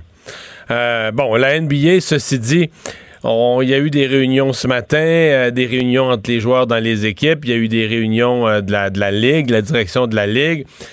Même à l'intérieur des joueurs, je pense qu'il y a comme. il y en a qui ont l'air d'être des militants plus durs, qui seraient peut-être prêts à annuler toute la saison. Il y a quand même un fort mouvement de joueurs, incluant des gens qui semblent très militants, c'est-à-dire qui étaient contents de le faire hier, le symbole. Mais je pense que quand tu es dans une bulle, tu es rendu à moitié à mi-chemin dans une série, un championnat, euh, tu as espoir de le gagner. euh, Il y en a une majorité, je pense, qui veulent jouer. Là, hein. Ben, ils veulent jouer puis ils veulent pas que ça s'étire non plus. C'est déjà assez long la bulle. On a vu les joueurs de hockey du Canadien qui sont sortis de la bulle, ils étaient contents de revoir leur famille. Fait que je pense qu'il y a des joueurs à qui font parfait. On a fait le geste, on a fait parler. Là, on recommence. Puis c'est c'est comme ça dans n'importe quelle société. Une équipe euh, de, basket, c'est une société. Il va en avoir toujours des plus durs que d'autres. Puis je crois, pour avoir lu un peu là-dessus, euh, même des gens de couleur, même des noirs, qui disent que c'est peut-être pas la solution. Sais, la, la vraie solution, parce que parce que euh, oui, là, c'est un symbole fort. Après ça, il faut faire changer les choses. De quelle façon on fait changer les choses? Qu'il y aurait plus de basket dans la vie, que les policiers peuvent continuer de faire des, des arrestations musclées. Là. Tu comprends? Euh, Fait que c'est comment on change les mentalités. euh, c'est, pas juste en boycottant des matchs de basketball. C'est comment on descend dans la rue que, aider ces gens-là, comment on change les mentalités des policiers, comment on change la tête dirigeante des États-Unis, parce que le problème part de là. Fait que je, je comprends que dans le vestiaire, il doit en avoir qui sont pour, il doit en avoir qui étaient pour dire on en manque un, mais là, c'est assez. Puis il doit en avoir qui veulent continuer, quitte à, à plus jamais jouer. Ouais. Un peu comme Colin Kaepernick. Tu te souviens de Colin Kaepernick? Ouais. Tu sais, non seulement il a fait le geste, puis c'est drôle parce qu'à l'époque, il n'y a pas grand monde qui l'a appuyé. Je veux dire que, tu sais, euh, aujourd'hui, j'entends des gens dire, euh, dire euh, on n'a pas appuyé les, tu sais, comme au hockey, mettons, on n'a pas appuyé les autres de la NBA. Mais quand Colin Kaepernick a mis son genou à terre, les joueurs de la NBA ont, ils ont continué à jouer puis d'empocher leur salaire. On s'entend, tu sais, c'est pas tout le monde qui l'a appuyé. euh, fait que chacun le fait au moment où, où il veut C'est bien une le très faire. bonne remarque, ça. ouais. Mais tu sais, Ah ouais. euh, euh, depuis ce temps-là, là, LeBron James il a fait combien de millions, alors que Colin Kaepernick il a tout perdu? Euh, à ce moment-là, personne l'a appuyé, Colin Kaepernick. Là, aujourd'hui, il y en a qui décident de le faire, parfait, mais si tu décides, toi, de pas le faire, on peut pas, on peut pas te juger non plus. Chacun a des backgrounds différents dans la vie, chacun vient de milieux différents, puis il faut se respecter tous et chacun là-dedans. Bon, euh, Jean-François, parle-moi de sport-études. On a abordé le sujet en ouverture d'émission, euh, les activités parascolaires, le sport-études. Euh, le ministre de l'Éducation qui n'a pas dit non pour toute l'année, mais pour le premier mois, on semble mettre ça sur la glace.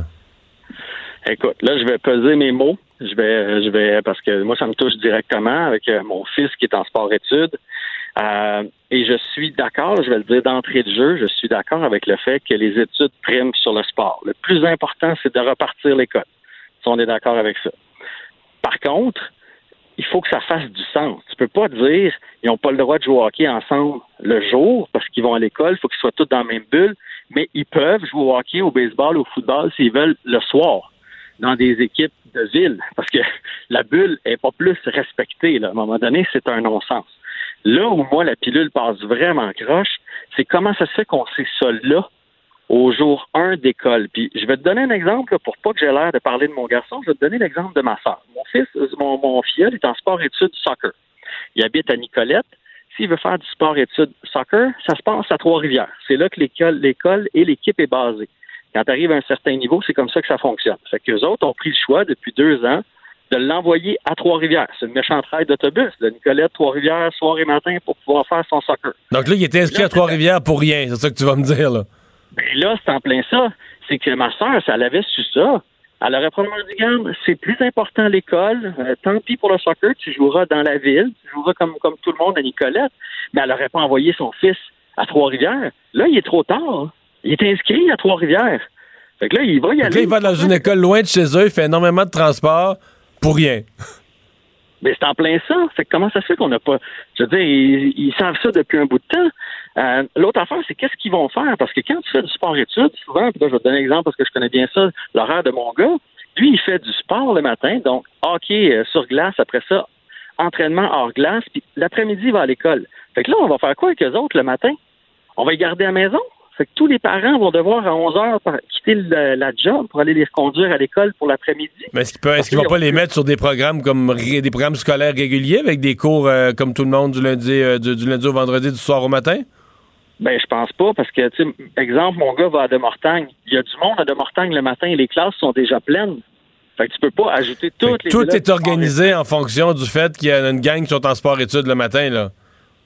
Ben, c'est en plein ça. Fait que, tu sais, le sport-études, là, à Demortagne, là, si je me trompe pas, c'est comme 1500 jeunes sur les 3600 qui sont là. Fait que là, si tu décides de les envoyer dans des cours réguliers, ça marchera pas dans les classes, là. Fait que c'est, c'est un, c'est, c'est juste un non-sens et c'est surtout, c'est qu'avoir su, il y a personne qui se serait embarqué là-dedans puis de savoir à ce moment-ci de l'année. Mais euh, l'idée que ce soit euh, l'idée que tout ça soit temporaire puis que l'espoir que le sport études reprenne par exemple au 1er octobre, ça ça, ça, ça sonne comment là? Mais comme je te dis, je suis pas contre ça. C'est, c'est là, qu'est-ce qu'on fait en septembre? C'est ça, c'est, c'est ça la, la problématique.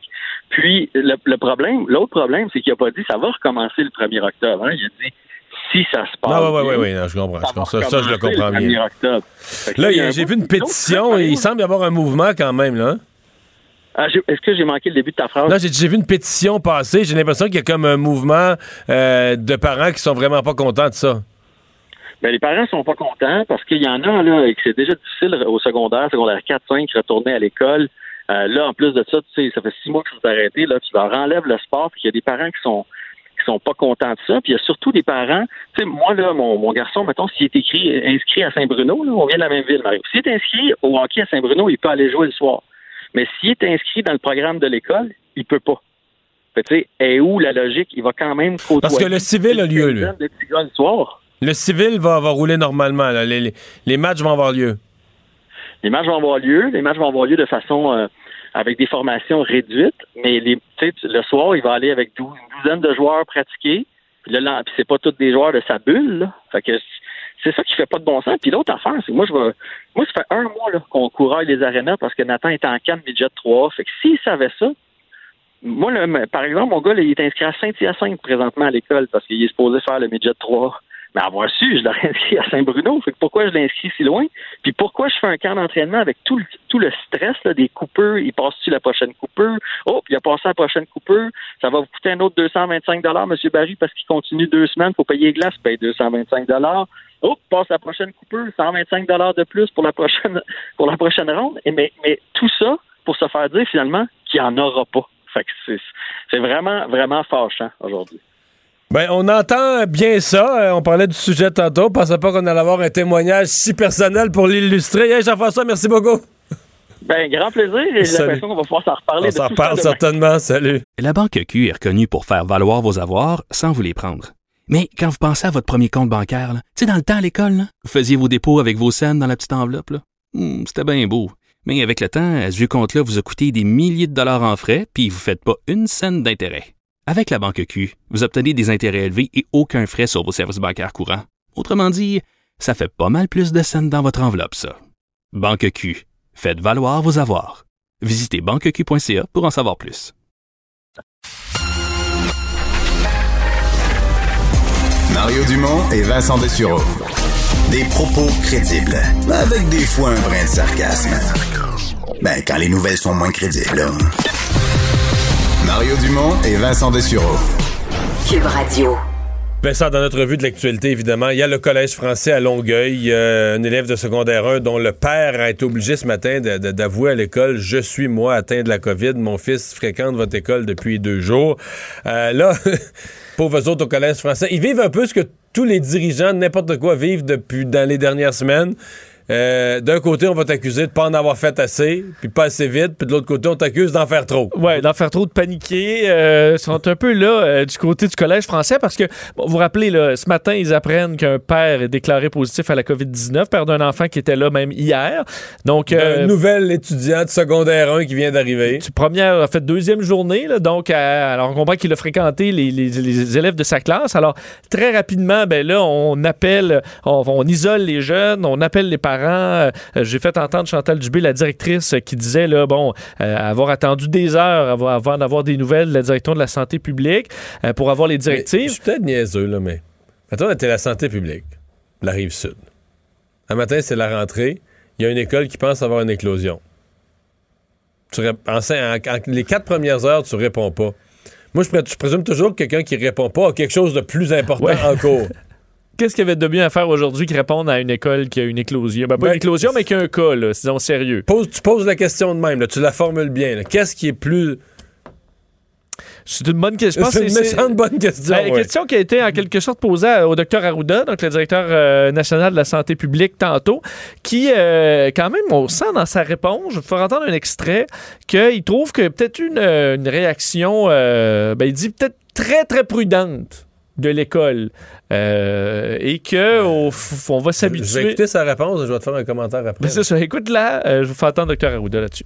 Mais je veux juste vous rassurer qu'on va essayer de s'organiser pour que le parent sache quoi faire exactement avec son enfant, pour pas qu'on ait de la panique aussi par rapport à ça. Donc la situation là, de Longueuil actuellement me surprend, si vous me permettez. Mais comme je n'ai pas l'information totale, il y a peut-être quelque chose de particulier.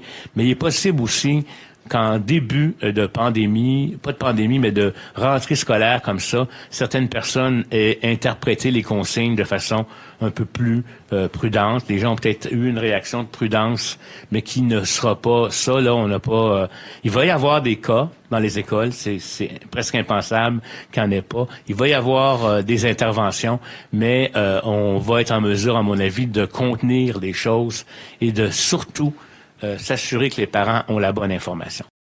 Ouais. Donc, il- C'est le genre de réponse docteur Non, Arruda, non, des fois c'est un petit peu ça laisse- mêlant. Là. Ça laisse entendre qu'ils en font trop.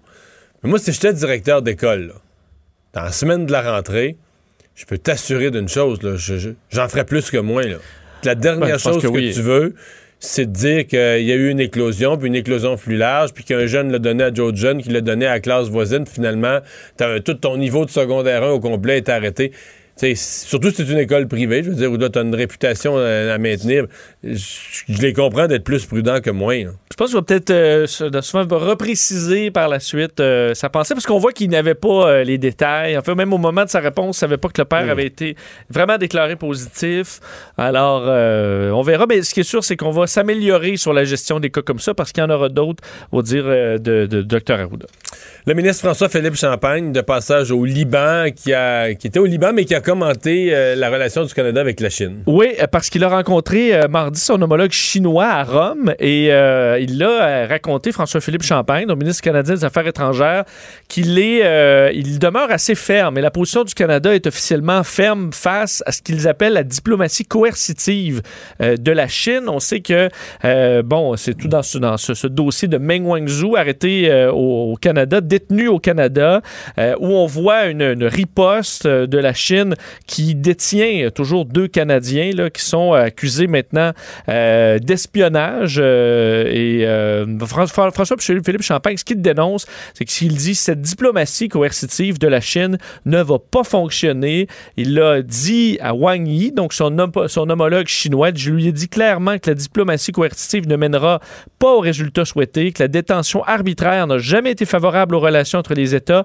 encore moins maintenant. ce ne sont pas seulement deux Canadiens qui sont détenus arbitrairement, ce sont deux citoyens d'une démocratie libérale. Et chaque démocratie dans le monde devrait être préoccupée par l'usage par la Chine de cette diplomatie coercitive, alors que du côté de la Chine, ben, dans un communiqué, on explique que euh, ben, euh, les, les, les, Canadiens, de, bon, que les, difficultés là, sont dues aux Canadiens, qu'on devrait euh, tout simplement être indépendant, montrant qu'on a en quelque sorte suivi les, demandes des Américains.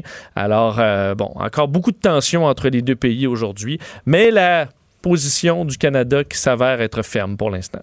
Oui, c'est une rencontre d'ailleurs qui semblait qu'il on ne sait jamais trop dans ce genre de diplomatie-là, mais pas si prévu que ça. Je voyais le ministre Champagne qui laissait entendre une rencontre qui est arrivée un peu fortuite. Là, ils étaient à Rome, puis ils sont. Ou que c'était organisé, puis ils veulent pas le dire. mais D'ailleurs, c'était leur première rencontre depuis novembre 2019. Alors, euh, non, les relations sont, sont tendues et, presque coupées.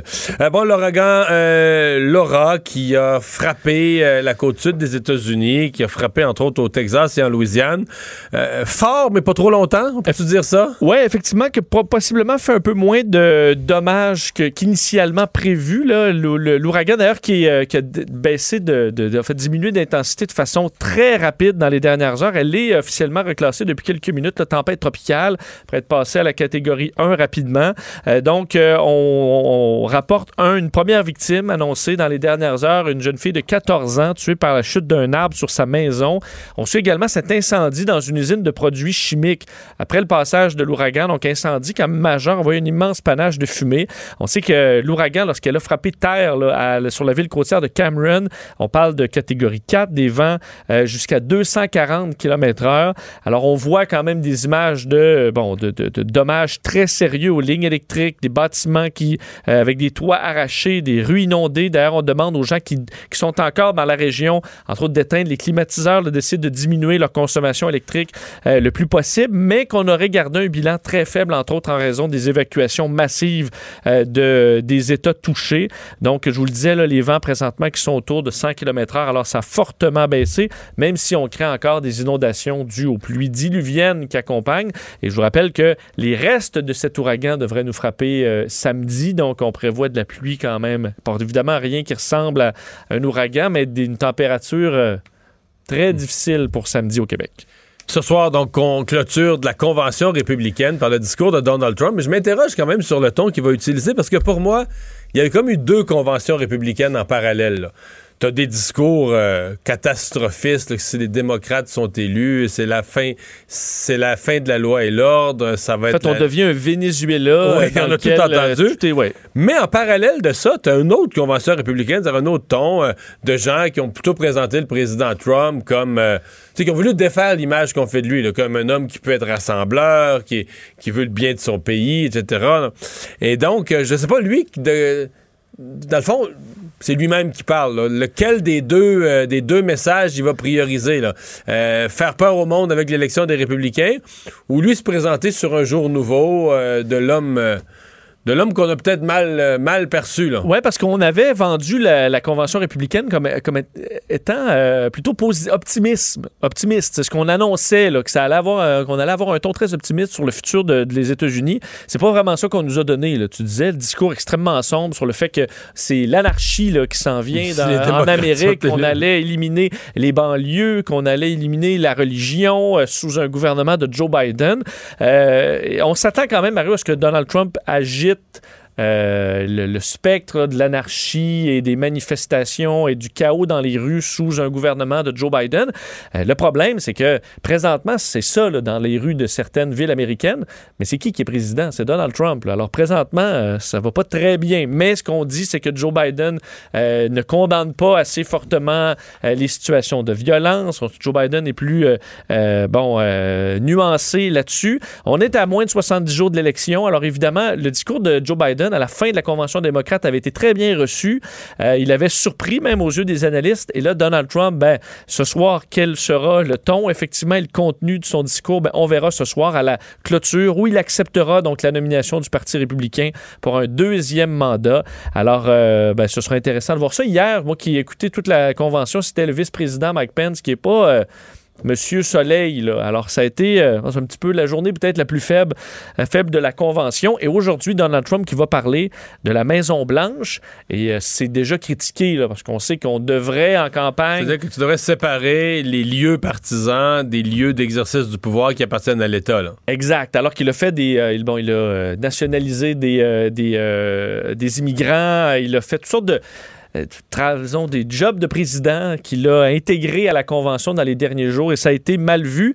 Évidemment, du côté de ses partisans, euh, bon, on accepte ça. Il s'est défendu, Donald Trump, là-dessus en disant que c'est un lieu où il se sent bien, la Maison-Blanche, et c'est un lieu où le pays se sent bien. Ça va finir avec un feu d'artifice euh, prévu donc ce soir. Alors, ce sera la fin. Et ensuite, ben, c'est parti officiellement pour la campagne entre Joe Biden et Donald Trump. Est-ce que deux géants américains pourraient acheter TikTok? Eh, on surveille évidemment. D'ailleurs, TikTok, son PDG a démissionné dans les dernières heures. Un ancien Disney qui, avait, euh, qui, avait dirigé là, des, euh, des transactions de plusieurs milliards. Il est arrivé il y a six mois à peine chez TikTok, mais là, dit que ça a tellement changé l'ambiance politique que ça ne lui intéresse, ça ne l'intéresse plus. Il a quitté. Euh, mais donc, TikTok doit être vendu à des intérêts américains. Sinon, sait l'application sera interdite aux États-Unis. Décision de Donald Trump. On avait déjà su que Microsoft était intéressé, mais il l'avait dit hein, que s'il y avait un- quelqu'un d'autre qui voulait l'acheter avec eux, ils étaient ouverts et ce serait Walmart qui a confirmé euh, qu'il s'était allié avec Microsoft dans des négociations. Walmart voit des grandes capacités intégrer le commerce en ligne sur TikTok, la publicité aussi de façon bénéfique euh, à tout le monde selon eux. On prévoit une transaction entre 20 et 30 milliards, peut-être même plus. Euh, certains autres se sont montrés intéressés. C'est le cas d'Oracle, Twitter aussi, mais il semble que Microsoft, Walmart et un, disons, un grand pas en avant sur euh, le rachat de TikTok. Alors, on sait que c'est utilisé par plus de 800, entre 800 millions et 1 milliard de personnes et c'est en croissance fulgurante.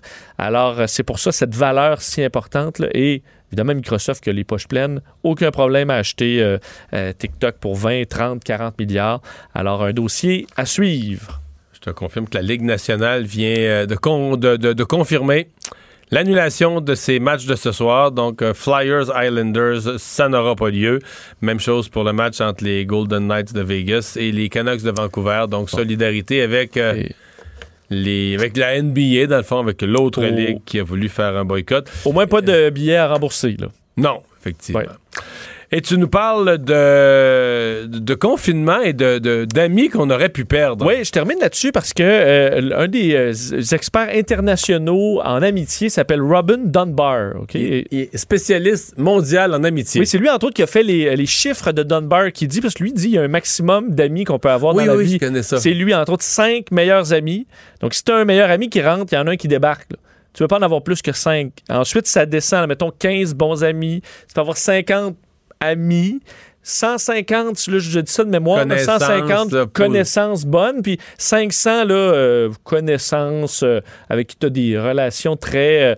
euh, et 1500 personnes que tu peux reconnaître. Et ça, ça c'est les, max- les maximums, et ça tient depuis très longtemps, ces théories, au professeur Dunbar. Et lui analyse aujourd'hui les effets du- de la pandémie Sur l'amitié. sur l'amitié, disant qu'il y aura beaucoup de- de- d'instabilité dans nos amitiés parce qu'entre autres, on est devenu amis dans certains cas avec des voisins, des gens plus près de nous en raison de l'absence de voyage, du fait qu'on a été confinés. Et encore là, si on a entré euh, euh, quelqu'un dans notre vie et on est rendu plus près, mais il y en a son un principe, il y en a un qui sort. il y en a un qui débarque. Et il dit, entre autres, c'est basé sur euh, notre passé de, de, de singe, carrément, où les singes, euh, l'objectif de- des, des amitiés, c'est de se protéger des attaques, entre autres. On dit, nous, notre ami, là, nos amis les plus près, c'est des gens qu'on voit comme étant capables de nous défendre. Euh, face à un ennemi, et que ça, ça va avec du travail, et qu'on doit entretenir ces amitiés-là, et qu'en trois mois, c'est qu'on est capable de détériorer des amitiés de façon très intense si on ne les entretient pas, à moins que ce soit des vieux amis d'enfance. Euh, et entre autres, par contre, il arrive avec une solution. On dit les amitiés, il y- a le contact physique qui est très important, les, hugs, les câlins, les poignées de main et tout ça. Et que ça, vu que c'est disparu et qu'on est dans le monde virtuel, euh, c'est plus difficile. Ce qu'on peut faire lorsqu'on se voit pour compenser le toucher, Mario, Euh, je te fais la liste. Rire, danser, Danser. danser, Rire, danser, OK. euh, chanter, manger. Là, ça, Donc, le karaoké, ça, c'est bon, ça compte. Karaoké, c'est vraiment bon. Si vous dansez avec des amis, ça, ça solidifie les liens, comme le- ça remplace le toucher. Euh, rire, évidemment, c'est très bon. Euh, euh, et manger, boire de l'alcool. Donc, un souper, en gros, un souper avec des amis, festif. Ça va Sans remplacer, contact. sans contact, même si vous êtes à deux mètres de distance, ça va remplacer. Et que ces amitiés-là, vous devez les entretenir, sinon, ça, euh, on dit, ça, se- ça, ça s'effrite. Et malheureusement, quand on vieillit, c'est très dur. On dit, on se fait beaucoup moins de nouveaux amis en vieillissant.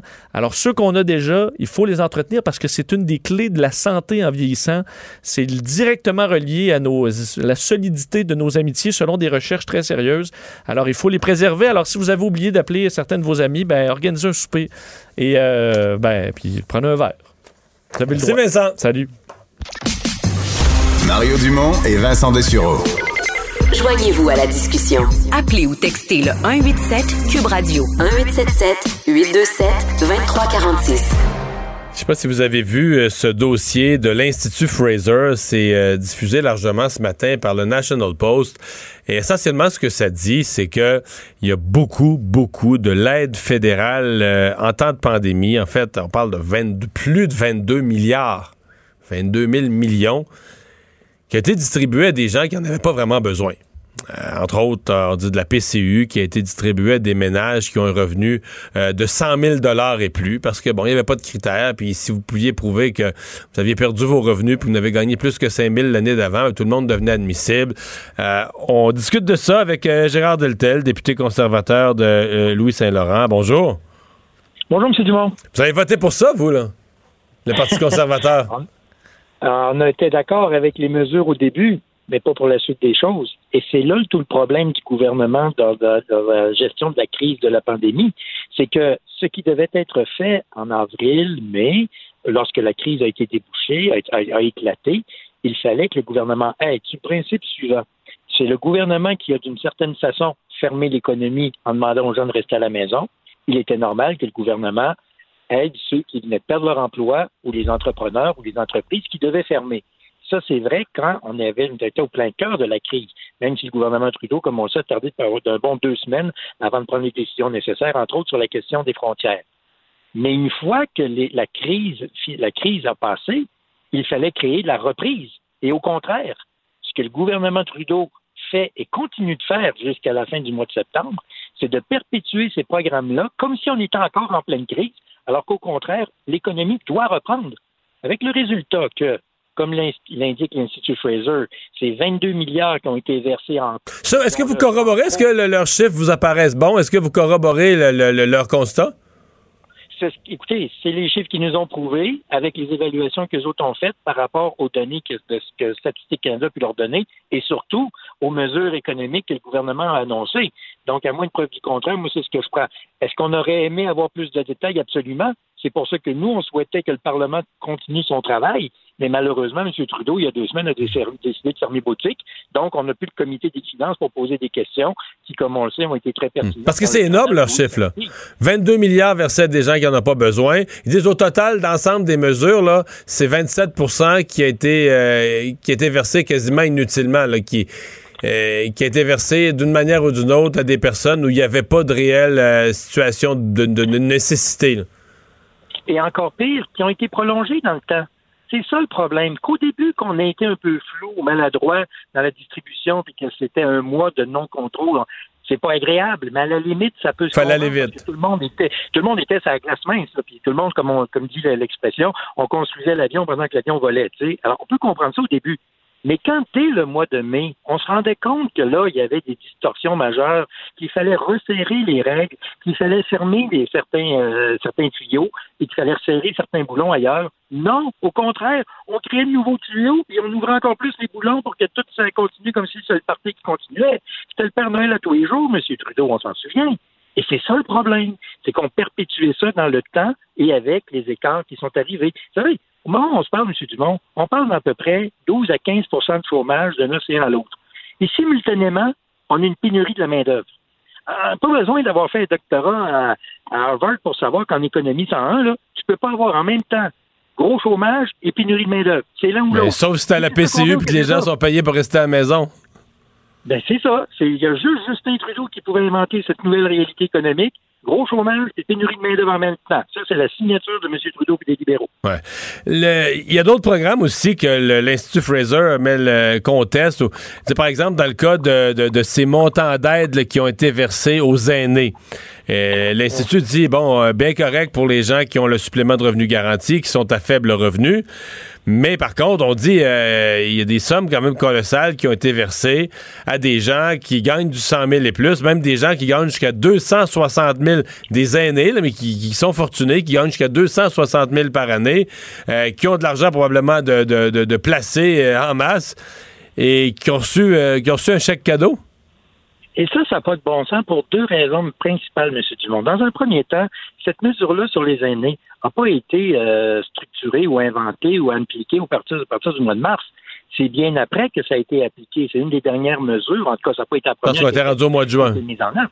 Exactement. Alors qu'au mois de juin, on savait déjà que le gros était passé puis que l'impact était moins lourd pour bien des gens. Donc, on aurait très bien pu, dès le jour 1, dire, ben là, un instant, c'est uniquement les personnes qui reçoivent le revenu garanti, le supplément au revenu garanti, qui vont recevoir l'aide, puis après ça, on verra. Et donc, on aurait évité ces situations-là, premièrement.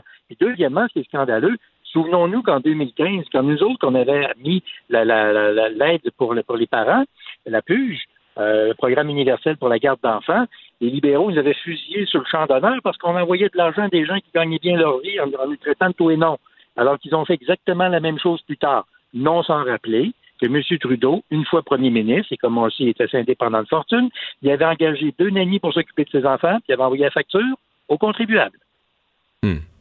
Euh, On va faire quoi avec... euh, parce que là, euh, là, là, là, on constate que peut-être qu'il y a des sommes qui ont été versées à des, à des gens qui n'en avaient pas besoin, mais tout ça a été fait avec de l'argent emprunté. J'ai posé la question à votre chef ce matin. Bon, évidemment, le programme n'est pas monté, mais...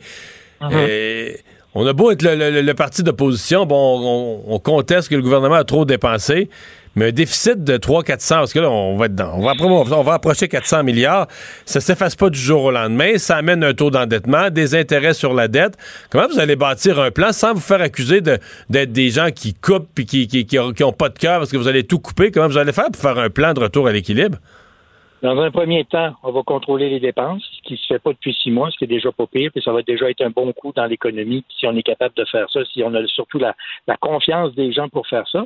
Dans un deuxième temps, ben nous, on va aider ceux qui créent de la richesse, c'est-à-dire les emplois, les, les- entreprises privées. Quand je dis aider, c'est pas de les envoyer des millions de dollars et payer du fun avec, c'est de les accompagner dans leur choix pour permettre les bons, dans, dans leur- pour permettre la reprise comme elle se doit et arrêter de payer du monde à rester à la maison à rien faire plutôt que d'aller travailler. Il n'y a pas une journée où je ne rencontre pas un entrepreneur qui m'accoste en me disant j'ai 80 jobs disponibles, mais j'ai pas d'emploi. Il a fallu que je ferme un corps de travail parce que j'ai pas d'employés qui viennent, qui viennent, qui viennent euh, au travail. Alors pour nous, c'est sûr que oui, on va être euh, sérieux dans notre approche. Que oui, c'est sûr qu'on va arrêter de dépenser à tout vent. Que oui, c'est sûr qu'on va avoir un contrôle. Mais on est tout à fait conscient que c'est pas demain matin qu'on va être capable d'atteindre le déficit zéro. Ce serait irresponsable de notre part de le dire et de le faire. Quelle évaluation vous faites de la première semaine de- ou des premiers jours de votre nouveau chef, Erin O'Toole? Sincèrement, là, comme on dit, là, beyond expectation, au-delà des attentes et des euh, et de ce que l'on pouvait rêver de se faire. Puis je le dis dans toute franchise parce que j'ai connu quelques lendemains de course au leadership dans ma carrière de 12 ans et je peux vous dire que je suis emballé par l'attitude qu'a notre chef. Pourquoi? Parce qu'il est lui-même. C'est un homme travaillant, c'est un homme sincère, c'est un père de famille, c'est un gars que tout ce qu'il a eu, c'est parce qu'il a travaillé fort, comme tous ceux qui nous écoutent actuellement, et ça paraît. C'est un homme qui ne joue pas un rôle. C'est un homme qui n'est pas là pour faire son smat, c'est un gars qui est là pour gérer le pays de façon rigoureuse.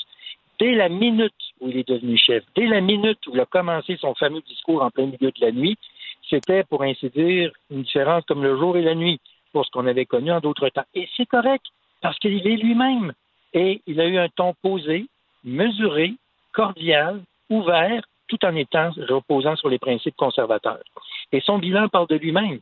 C'est celui-là même qui, pendant la course au leadership, a dit Je suis pro-choix. Donc, ceux qui ont voté pour lui savaient qu'ils votaient pour un gars qui était pro-choix. Il n'a pas changé de discours en cours de route.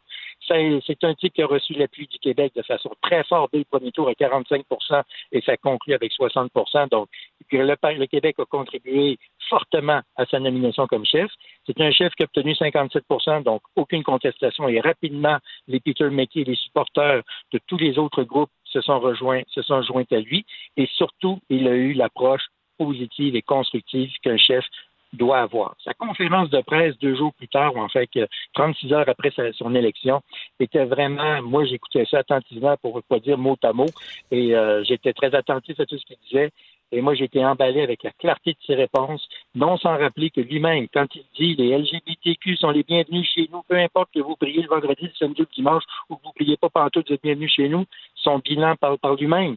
Voilà un homme qui a été un des six députés conservateurs, alors qu'on était au gouvernement, d'avoir voté pour un projet de loi qui permettait de reconnaître les droits des LGBT. Il n'a pas attendu d'être chef ou d'être en campagne leadership pour commencer à parader là-dedans. Il a lui-même, comme action, comme député, préposition pour les LGBT. Il s'est clairement affiché comme pro-choix. Nous avons un chef qui a été très clair dans ses mandats et qui est très clair aussi avec le mandat qu'il a reçu de, ses, euh, de, 176 000 Canadiens. Vous savez, à 176 000 personnes qui votent, il n'y a personne qui peut noyauter ça. Ben, vous avez l'air enthousiaste, là, pas à peu près. Gérard... Sincèrement, c'est du monde. Et c'est sûr que je connais très bien Aaron. Ça fait cinq ans que je le connais. Je travaille avec lui régulièrement. Je l'ai appuyé il y a trois ans. J'ai décidé de pas prendre position cette année. J'étais très à l'aise avec les deux candidats euh, principaux. Mais très heureux de voir que Aaron a le mandat et très heureux de voir que depuis cinq jours, il affiche avec beaucoup d'aisance le rôle de chef de l'opposition, le rôle de chef du Parti conservateur et de ce futur premier ministre. Mais sérieusement, comme un premier ministre en attente, il est exactement là où il faut. Il a l'attitude qu'il faut. M. Deltel, merci. La Banque Q est reconnue pour faire valoir vos avoirs sans vous les prendre. Mais quand vous pensez à votre premier compte bancaire, tu sais, dans le temps à l'école, vous faisiez vos dépôts avec vos scènes dans la petite enveloppe. Hmm, c'était bien beau. Mais avec le temps, ce vieux compte-là vous a coûté des milliers de dollars en frais, puis vous ne faites pas une scène d'intérêt. Avec la banque Q, vous obtenez des intérêts élevés et aucun frais sur vos services bancaires courants. Autrement dit, ça fait pas mal plus de scènes dans votre enveloppe, ça. Banque Q, faites valoir vos avoirs. Visitez banqueq.ca pour en savoir plus. Mario Dumont et Vincent Dessureau. Joignez-vous à la discussion. Appelez ou textez le 187 Cube Radio 1877 827 2346. Le, commentaire de Richard Martineau. Des commentaires pas comme les autres. Bonjour Richard. Salut, que j'ai une belle histoire à vous raconter, que j'ai une bonne histoire à vous raconter. Écoute ça, c'est une jeune Charline Junot. Elle est au cégep et elle a, euh, elle a écrit, elle a écrit sur sa première journée au cégep sur sa page Facebook. Elle avait deux cours ce matin, de 8h30 à 10h20 et après ça de 10h30 à midi et 20. Donc, elle avait 10 minutes entre les deux cours, OK?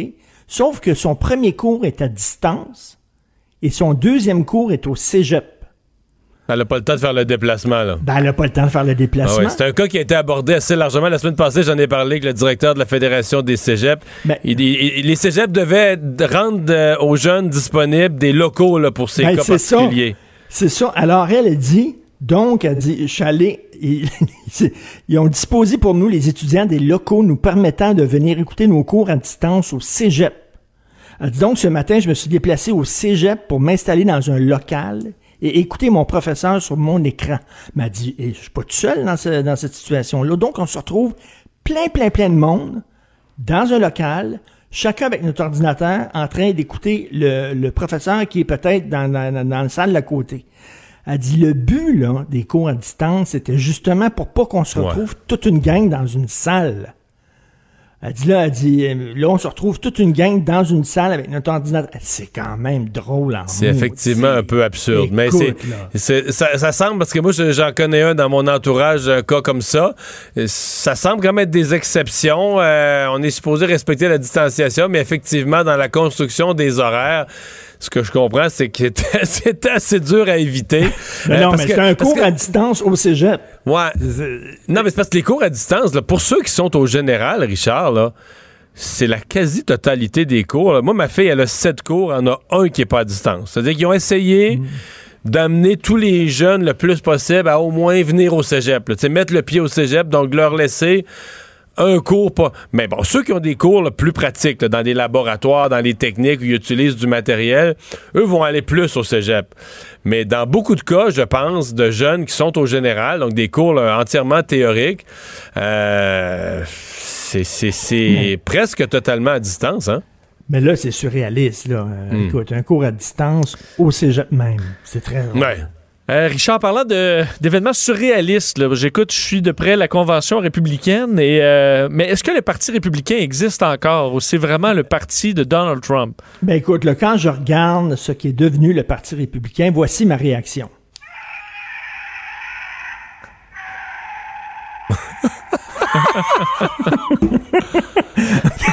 hey, tu, tu demandes, là, faites, faites un test de cafétéria, comme on dit. Là.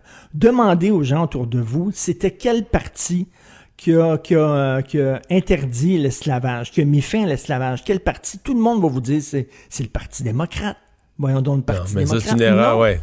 C'est le Parti républicain. Abraham Lincoln, les républicains étaient contre l'esclavage et les démocrates étaient pour. Et, et pendant des décennies après, là, pendant presque un siècle après, les démocrates ont eu des problèmes avec tout ce qui était afro-américain, euh, communauté culturelle en général, à avoir à aller chercher leur vote. Le Parti républicain était un grand parti. Même sous Reagan, là, la façon dont il a mis les États, les- les- la Russie à genoux, l'URSS à genoux, c'était absolument brillant. Même sous Reagan, c'était un grand parti. Mais c'était tu sais, un parti, c'était un parti, c'est-à-dire C'était que il y avait un programme, il y avait, tu sais, il y avait, un, il y avait un parti républicain, mais là, qu'est-ce que tu veux, le parti républicain, c'est, c'est Trump et les partisans de Trump qui, qui, qui l'ont détruit, là, qui l'ont Ben, gobé, écoute, qui l'ont. ils, ont, ils ont créé un monstre comme Frankenstein dans un laboratoire et le monstre a quitté le laboratoire puis il est parti, il a hijacké le parti puis les maudits républicains ont dit Ah, il va nous donner la victoire. Oui, mais il est fou, on s'en fout. On veut rentrer à Maison-Blanche, il va nous donner la victoire, on se pince le nez puis on le prend. On va voter Ouais, comme mais il y a un paquet là, de vrais républicains sensés, puis de gens avec un- une pensée économique, tout ça, qui sont juste qui sont juste tassés sur les lignes de côté aussi, là, qui, qui, qui, qui laissent passer comme euh, comme on laisse passer une tempête. Là, tu sais, euh, dire, on Ben rentre au- Mettons qu'il mettons que t'es à la plage, mais- puis il, il passe un orage, tu rentres Il aux quoi de ta maison quand tu ressors? Ah, Oui, ben là, mais, mais- mais- mais ils, ont fait un pacte avec, ils ont fait un pacte avec le diable quand même. là. Pour avoir le pouvoir, ils ont fait un pacte avec le diable, avec quelqu'un qui savait que... qui- là, c'est plus un parti républicain, c'est le parti de Donald Trump, littéralement. Et écoute, c'est c'est vraiment... C'est pitoyable lorsqu'on regarde ça, qui était Parce un que grand tu sais parti. Et on se parlait la semaine dernière, là, il y a quelques jours, on se disait que toutes les partis, tu as des coucous dans chaque parti. Tu as eu une petite gang de coucous dans ton parti. Il y en a à Québec solidaire, des coucous, des gens qui sont pro-charia, etc.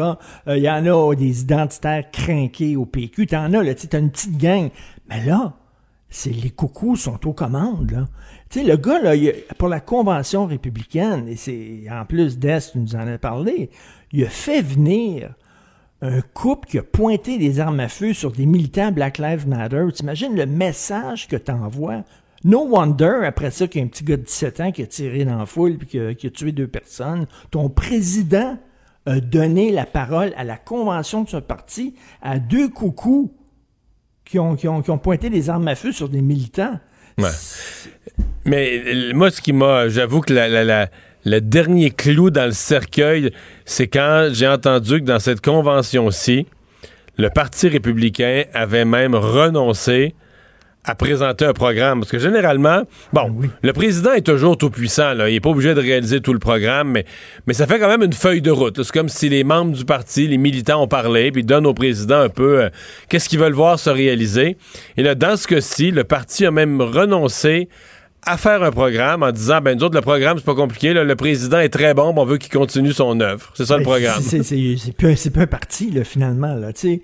Puis, euh, non, c'est une religion qui suit un gourou Exactement. C'est pas étonnant pourquoi il tripe autant sur le leader de la Corée du Nord, puis il tripe autant sur des gens comme Poutine et tout ça. Ce gars-là rêve de mettre fin à une démocratie et d'être comme un genre de dictateur adoré de son peuple. là. bon C'est vraiment, c'est très inquiétant. Hey, il faut parler de Montréal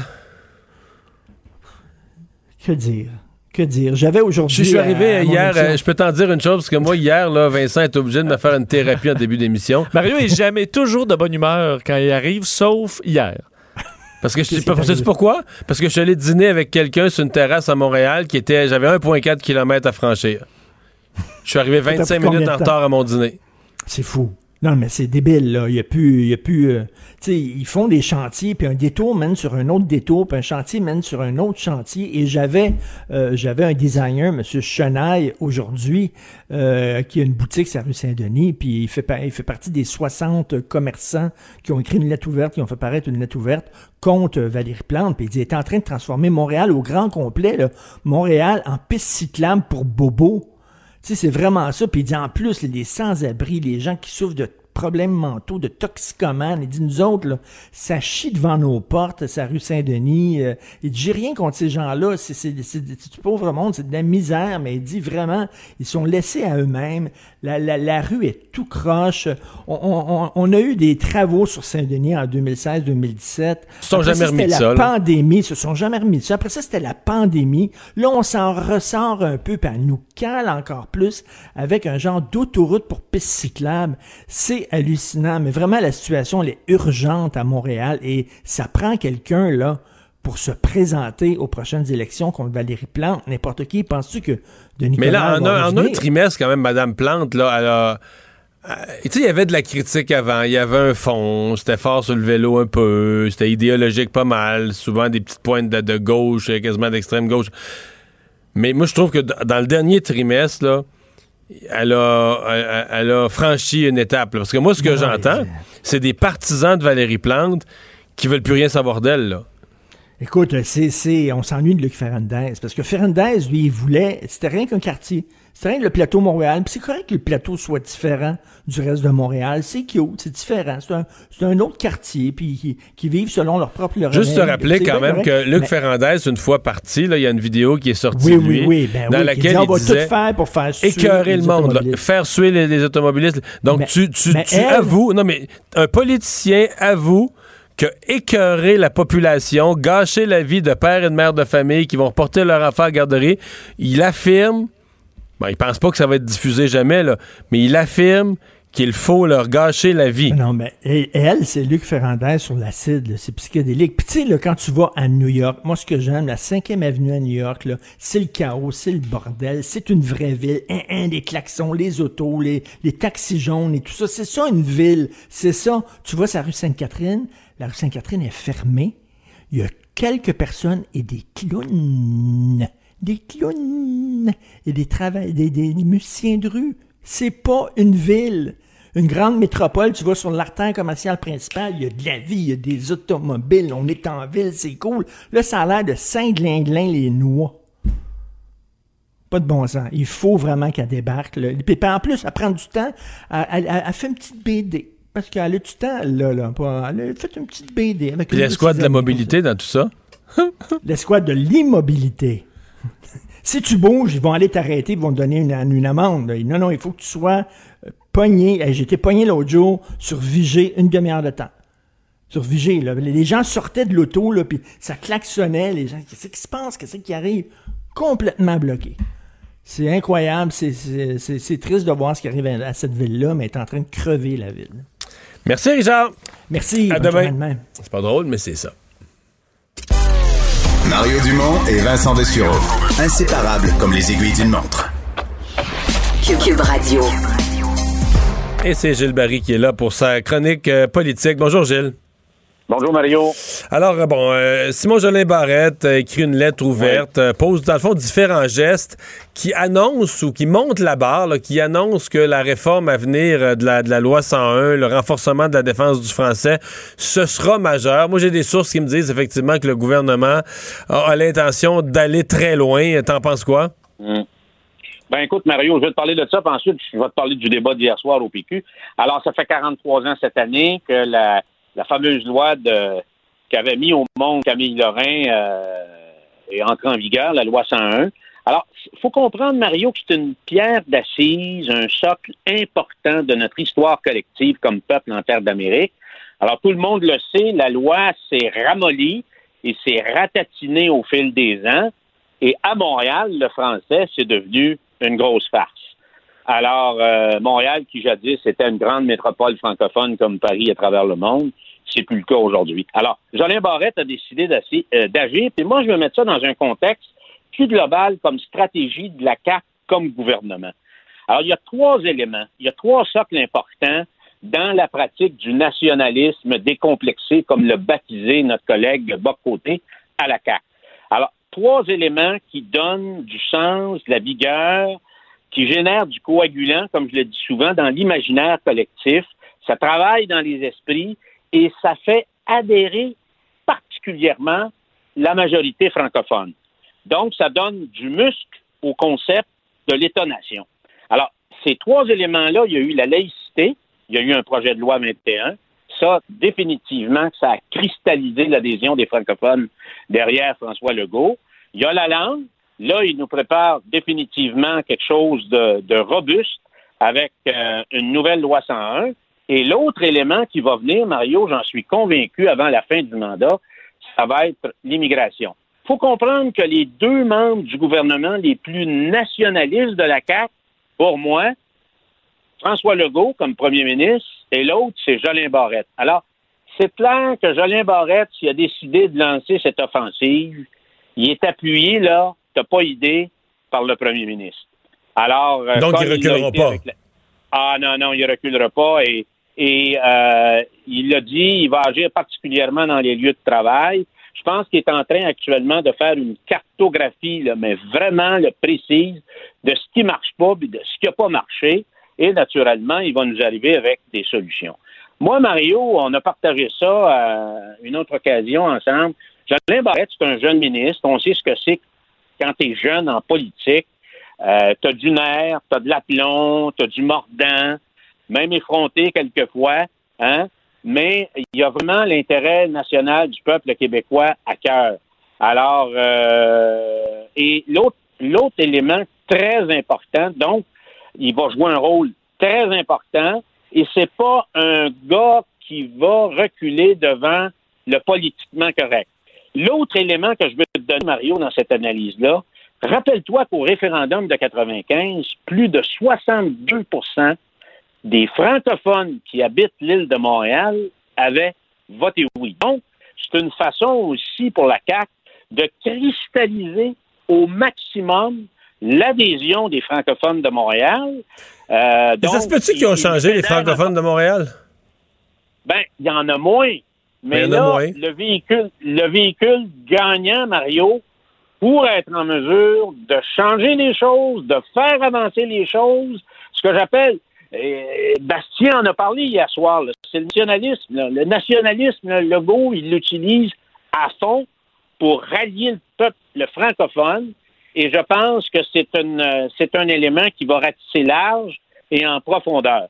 Et pour avoir des conséquences, ce projet de loi-là va être très important parce qu'il pourrait permettre à la CAC de gagner Rosemont, Hochelaga, Maisonneuve et Anjou, et hmm. définitivement avoir des grosses conséquences dans les autres comtés francophones à l'extérieur de l'île de Montréal.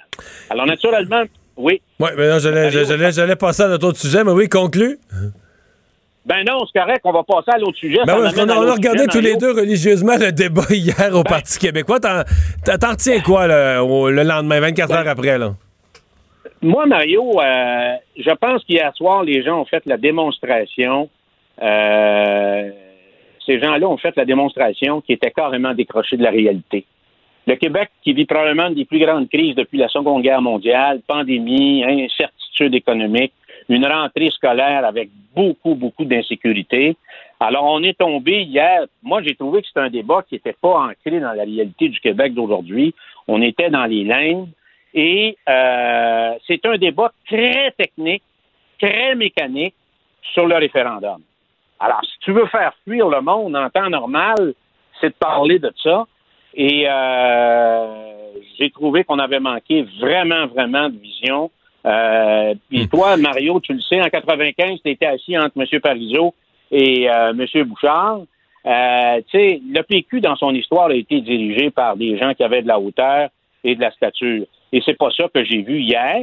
Et euh, moi, si j'étais député du PQ et si j'avais vu, quand j'ai regardé ça hier soir, je me poserais des questions quant à ma réélection dans mon comté, j'aurais beaucoup d'incertitudes. Mais là, il circule beaucoup d'histoires de, que. Euh, il y, en a qui disent que si Sylvain Gaudreau est élu, ils s'en vont. Là, je parle des, des neuf du caucus. Il y en a qui disent que si Sylvain Gaudreau est élu, ils s'en vont. Puis il y en a d'autres qui disent que si Sylvain Gaudreau est pas élu, ils s'en vont. Ça va pas bien, là. ça va pas bien. Vu que tu parles de Sylvain Gaudreau hier, il y avait plus le profil pour être PDG d'un d'un CIUS ou d'un CIS. C'est un technocrate, il a un langage très technocratique, très glacial. Il est dans la. il- écoute, il a dit une phrase, moi j'ai tombé en. J'ai reculé dans mon fauteuil.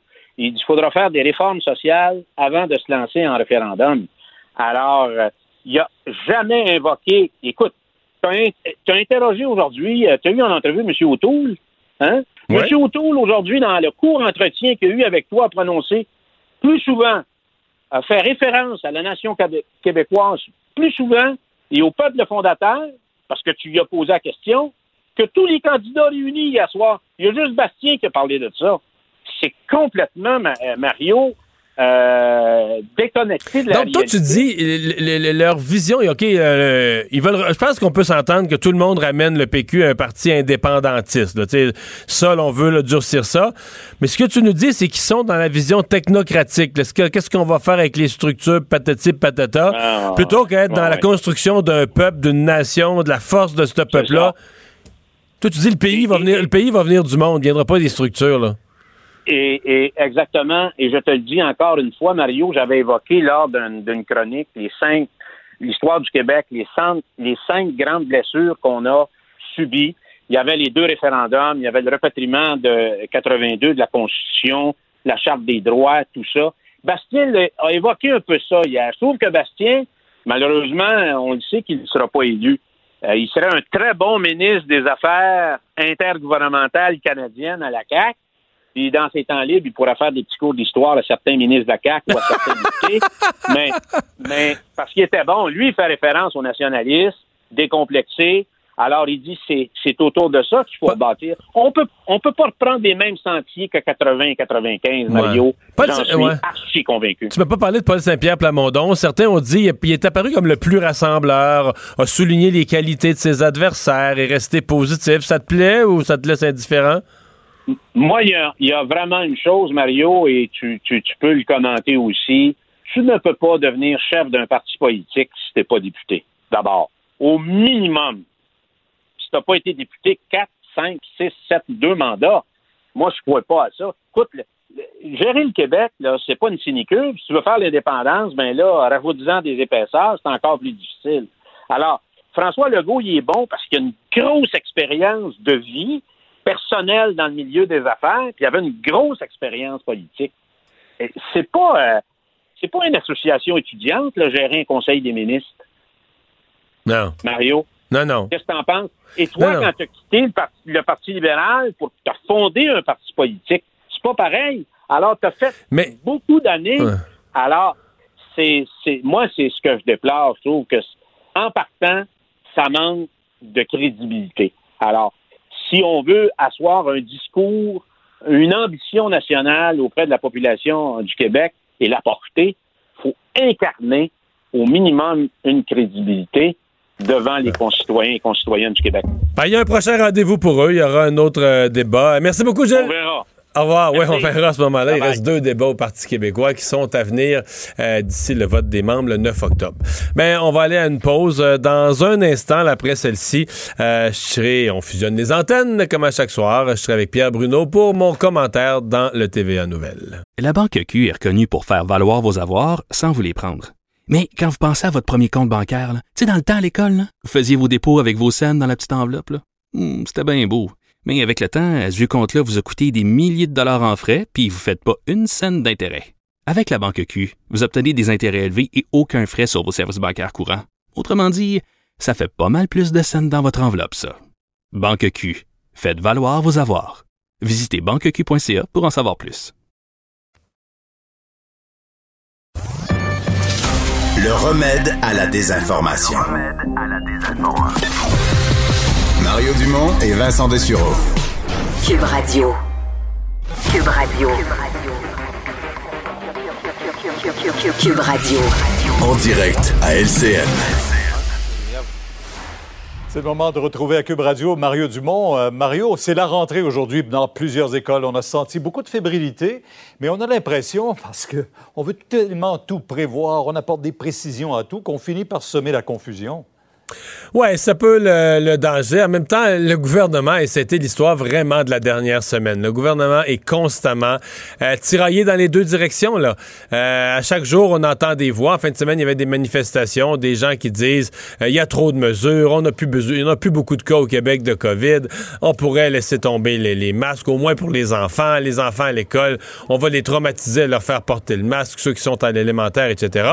Et de l'autre côté, aujourd'hui, je voyais un sondage de l'Alliance des professeurs etc. On dit euh, il faudrait avoir une, euh, des mesures plus contraignantes. Hier, on avait des experts qui disaient la même chose. Euh, le port du masque, ça devrait être tout le temps. On devrait le garder en classe. On devrait avoir du plexiglas partout pour assurer la distanciation. Donc, le gouvernement est toujours tiraillé des, des deux côtés. L'une des choses qui s'est compliquée aujourd'hui, je trouve, on arrive vraiment à la dernière minute avec une annonce pour le sport-études. ça, ça cause de la frustration chez des parents qui essaie de comprendre, de dire oui, on comprend, on saisit qu'il ne faut pas que la maladie se propage, sauf que là, il y a des parents qui ont inscrit leur enfant à une école plus loin de chez eux parce qu'ils voulaient du sport-études. Finalement, on leur annonce dernière, dernière minute qu'il n'y a plus de sport-études.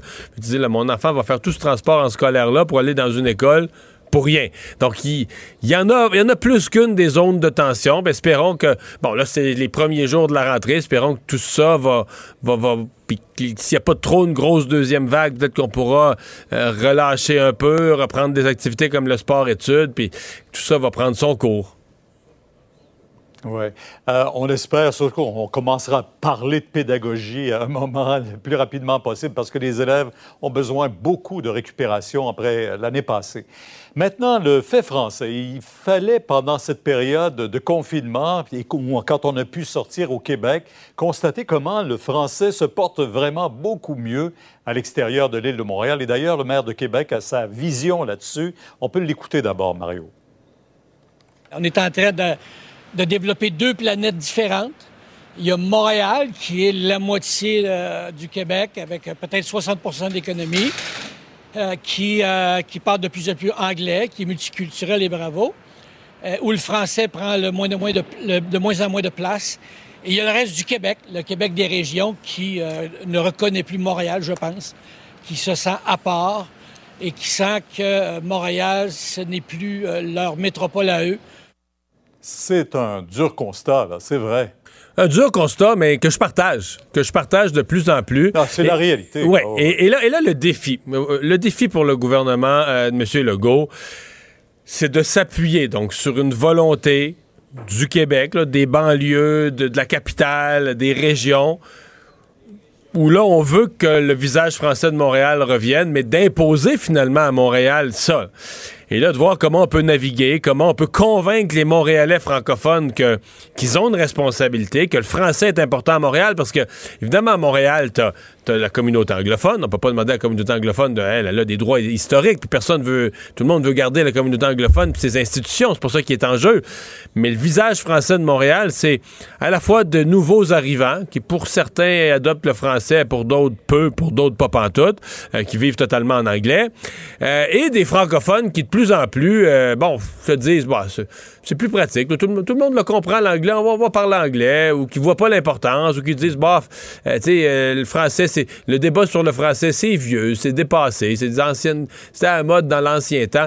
Alors là, la CAQ a tout un travail pour convaincre Montréal, les francophones montréalais, de l'importance, parce que moi, mes sources me disent que la réforme du français, la réforme de la loi 101, là, qu'amène, bientôt Simon Jolin Barrette, ça va aller fort, puis ça va aller loin, et, tant mieux si c'est le cas. Oui, on, suivra ça avec beaucoup d'intérêt. Vous avez euh, accueilli ce matin le nouveau chef euh, conservateur qui veut vraiment se rapprocher du Québec. Oui, euh, trois constats sur Erin O'Toole. D'abord, je trouve qu'il est. c'est, mais là, on compare évidemment avec Andrew Scheer. Oui, son français est correct. Ben c'est un des constats. Deuxièmement, mais il faut qu'il améliore quand même. Il n'est pas du niveau de faire un débat des chefs encore. L'autre chose, c'est que je compare avec un peu Andrew Scheer qui, avait toujours l'air un peu insécure, qui avait toujours l'air à chercher ses réponses, personne demandait ouais, si je dis ça, je vais-tu déplaire aux uns et aux autres? moi, je trouve que Renault Tool parle avec un certain aplomb. C'est-à-dire, euh, ça tombe, c'est ça que je pense, c'est ça que je suis. Comme un, gars qui est, qui est- qui est bien dans sa peau, qui est solide avec ses positions. Et, et ça, c'est de bon augure. Et effectivement, le troisième constat, c'est qu'il n'est vraiment, vraiment pas hésitant à parler du Québec. Euh, J'espère qu'il va dire la même chose quand il va aller en dehors du Québec à propos du Québec, mais ramène le concept des deux peuples fondateurs. Moi, ça me fait du bien, ça me fait chaud au cœur. On n'a pas entendu ça depuis longtemps. Un politicien à Ottawa qui, ah oui, qui parle des peuples fondateurs, et, qui parle de la nation québécoise et qui veut rencontrer M. Legault le premier. Ça a l'air que ça va se faire la semaine prochaine.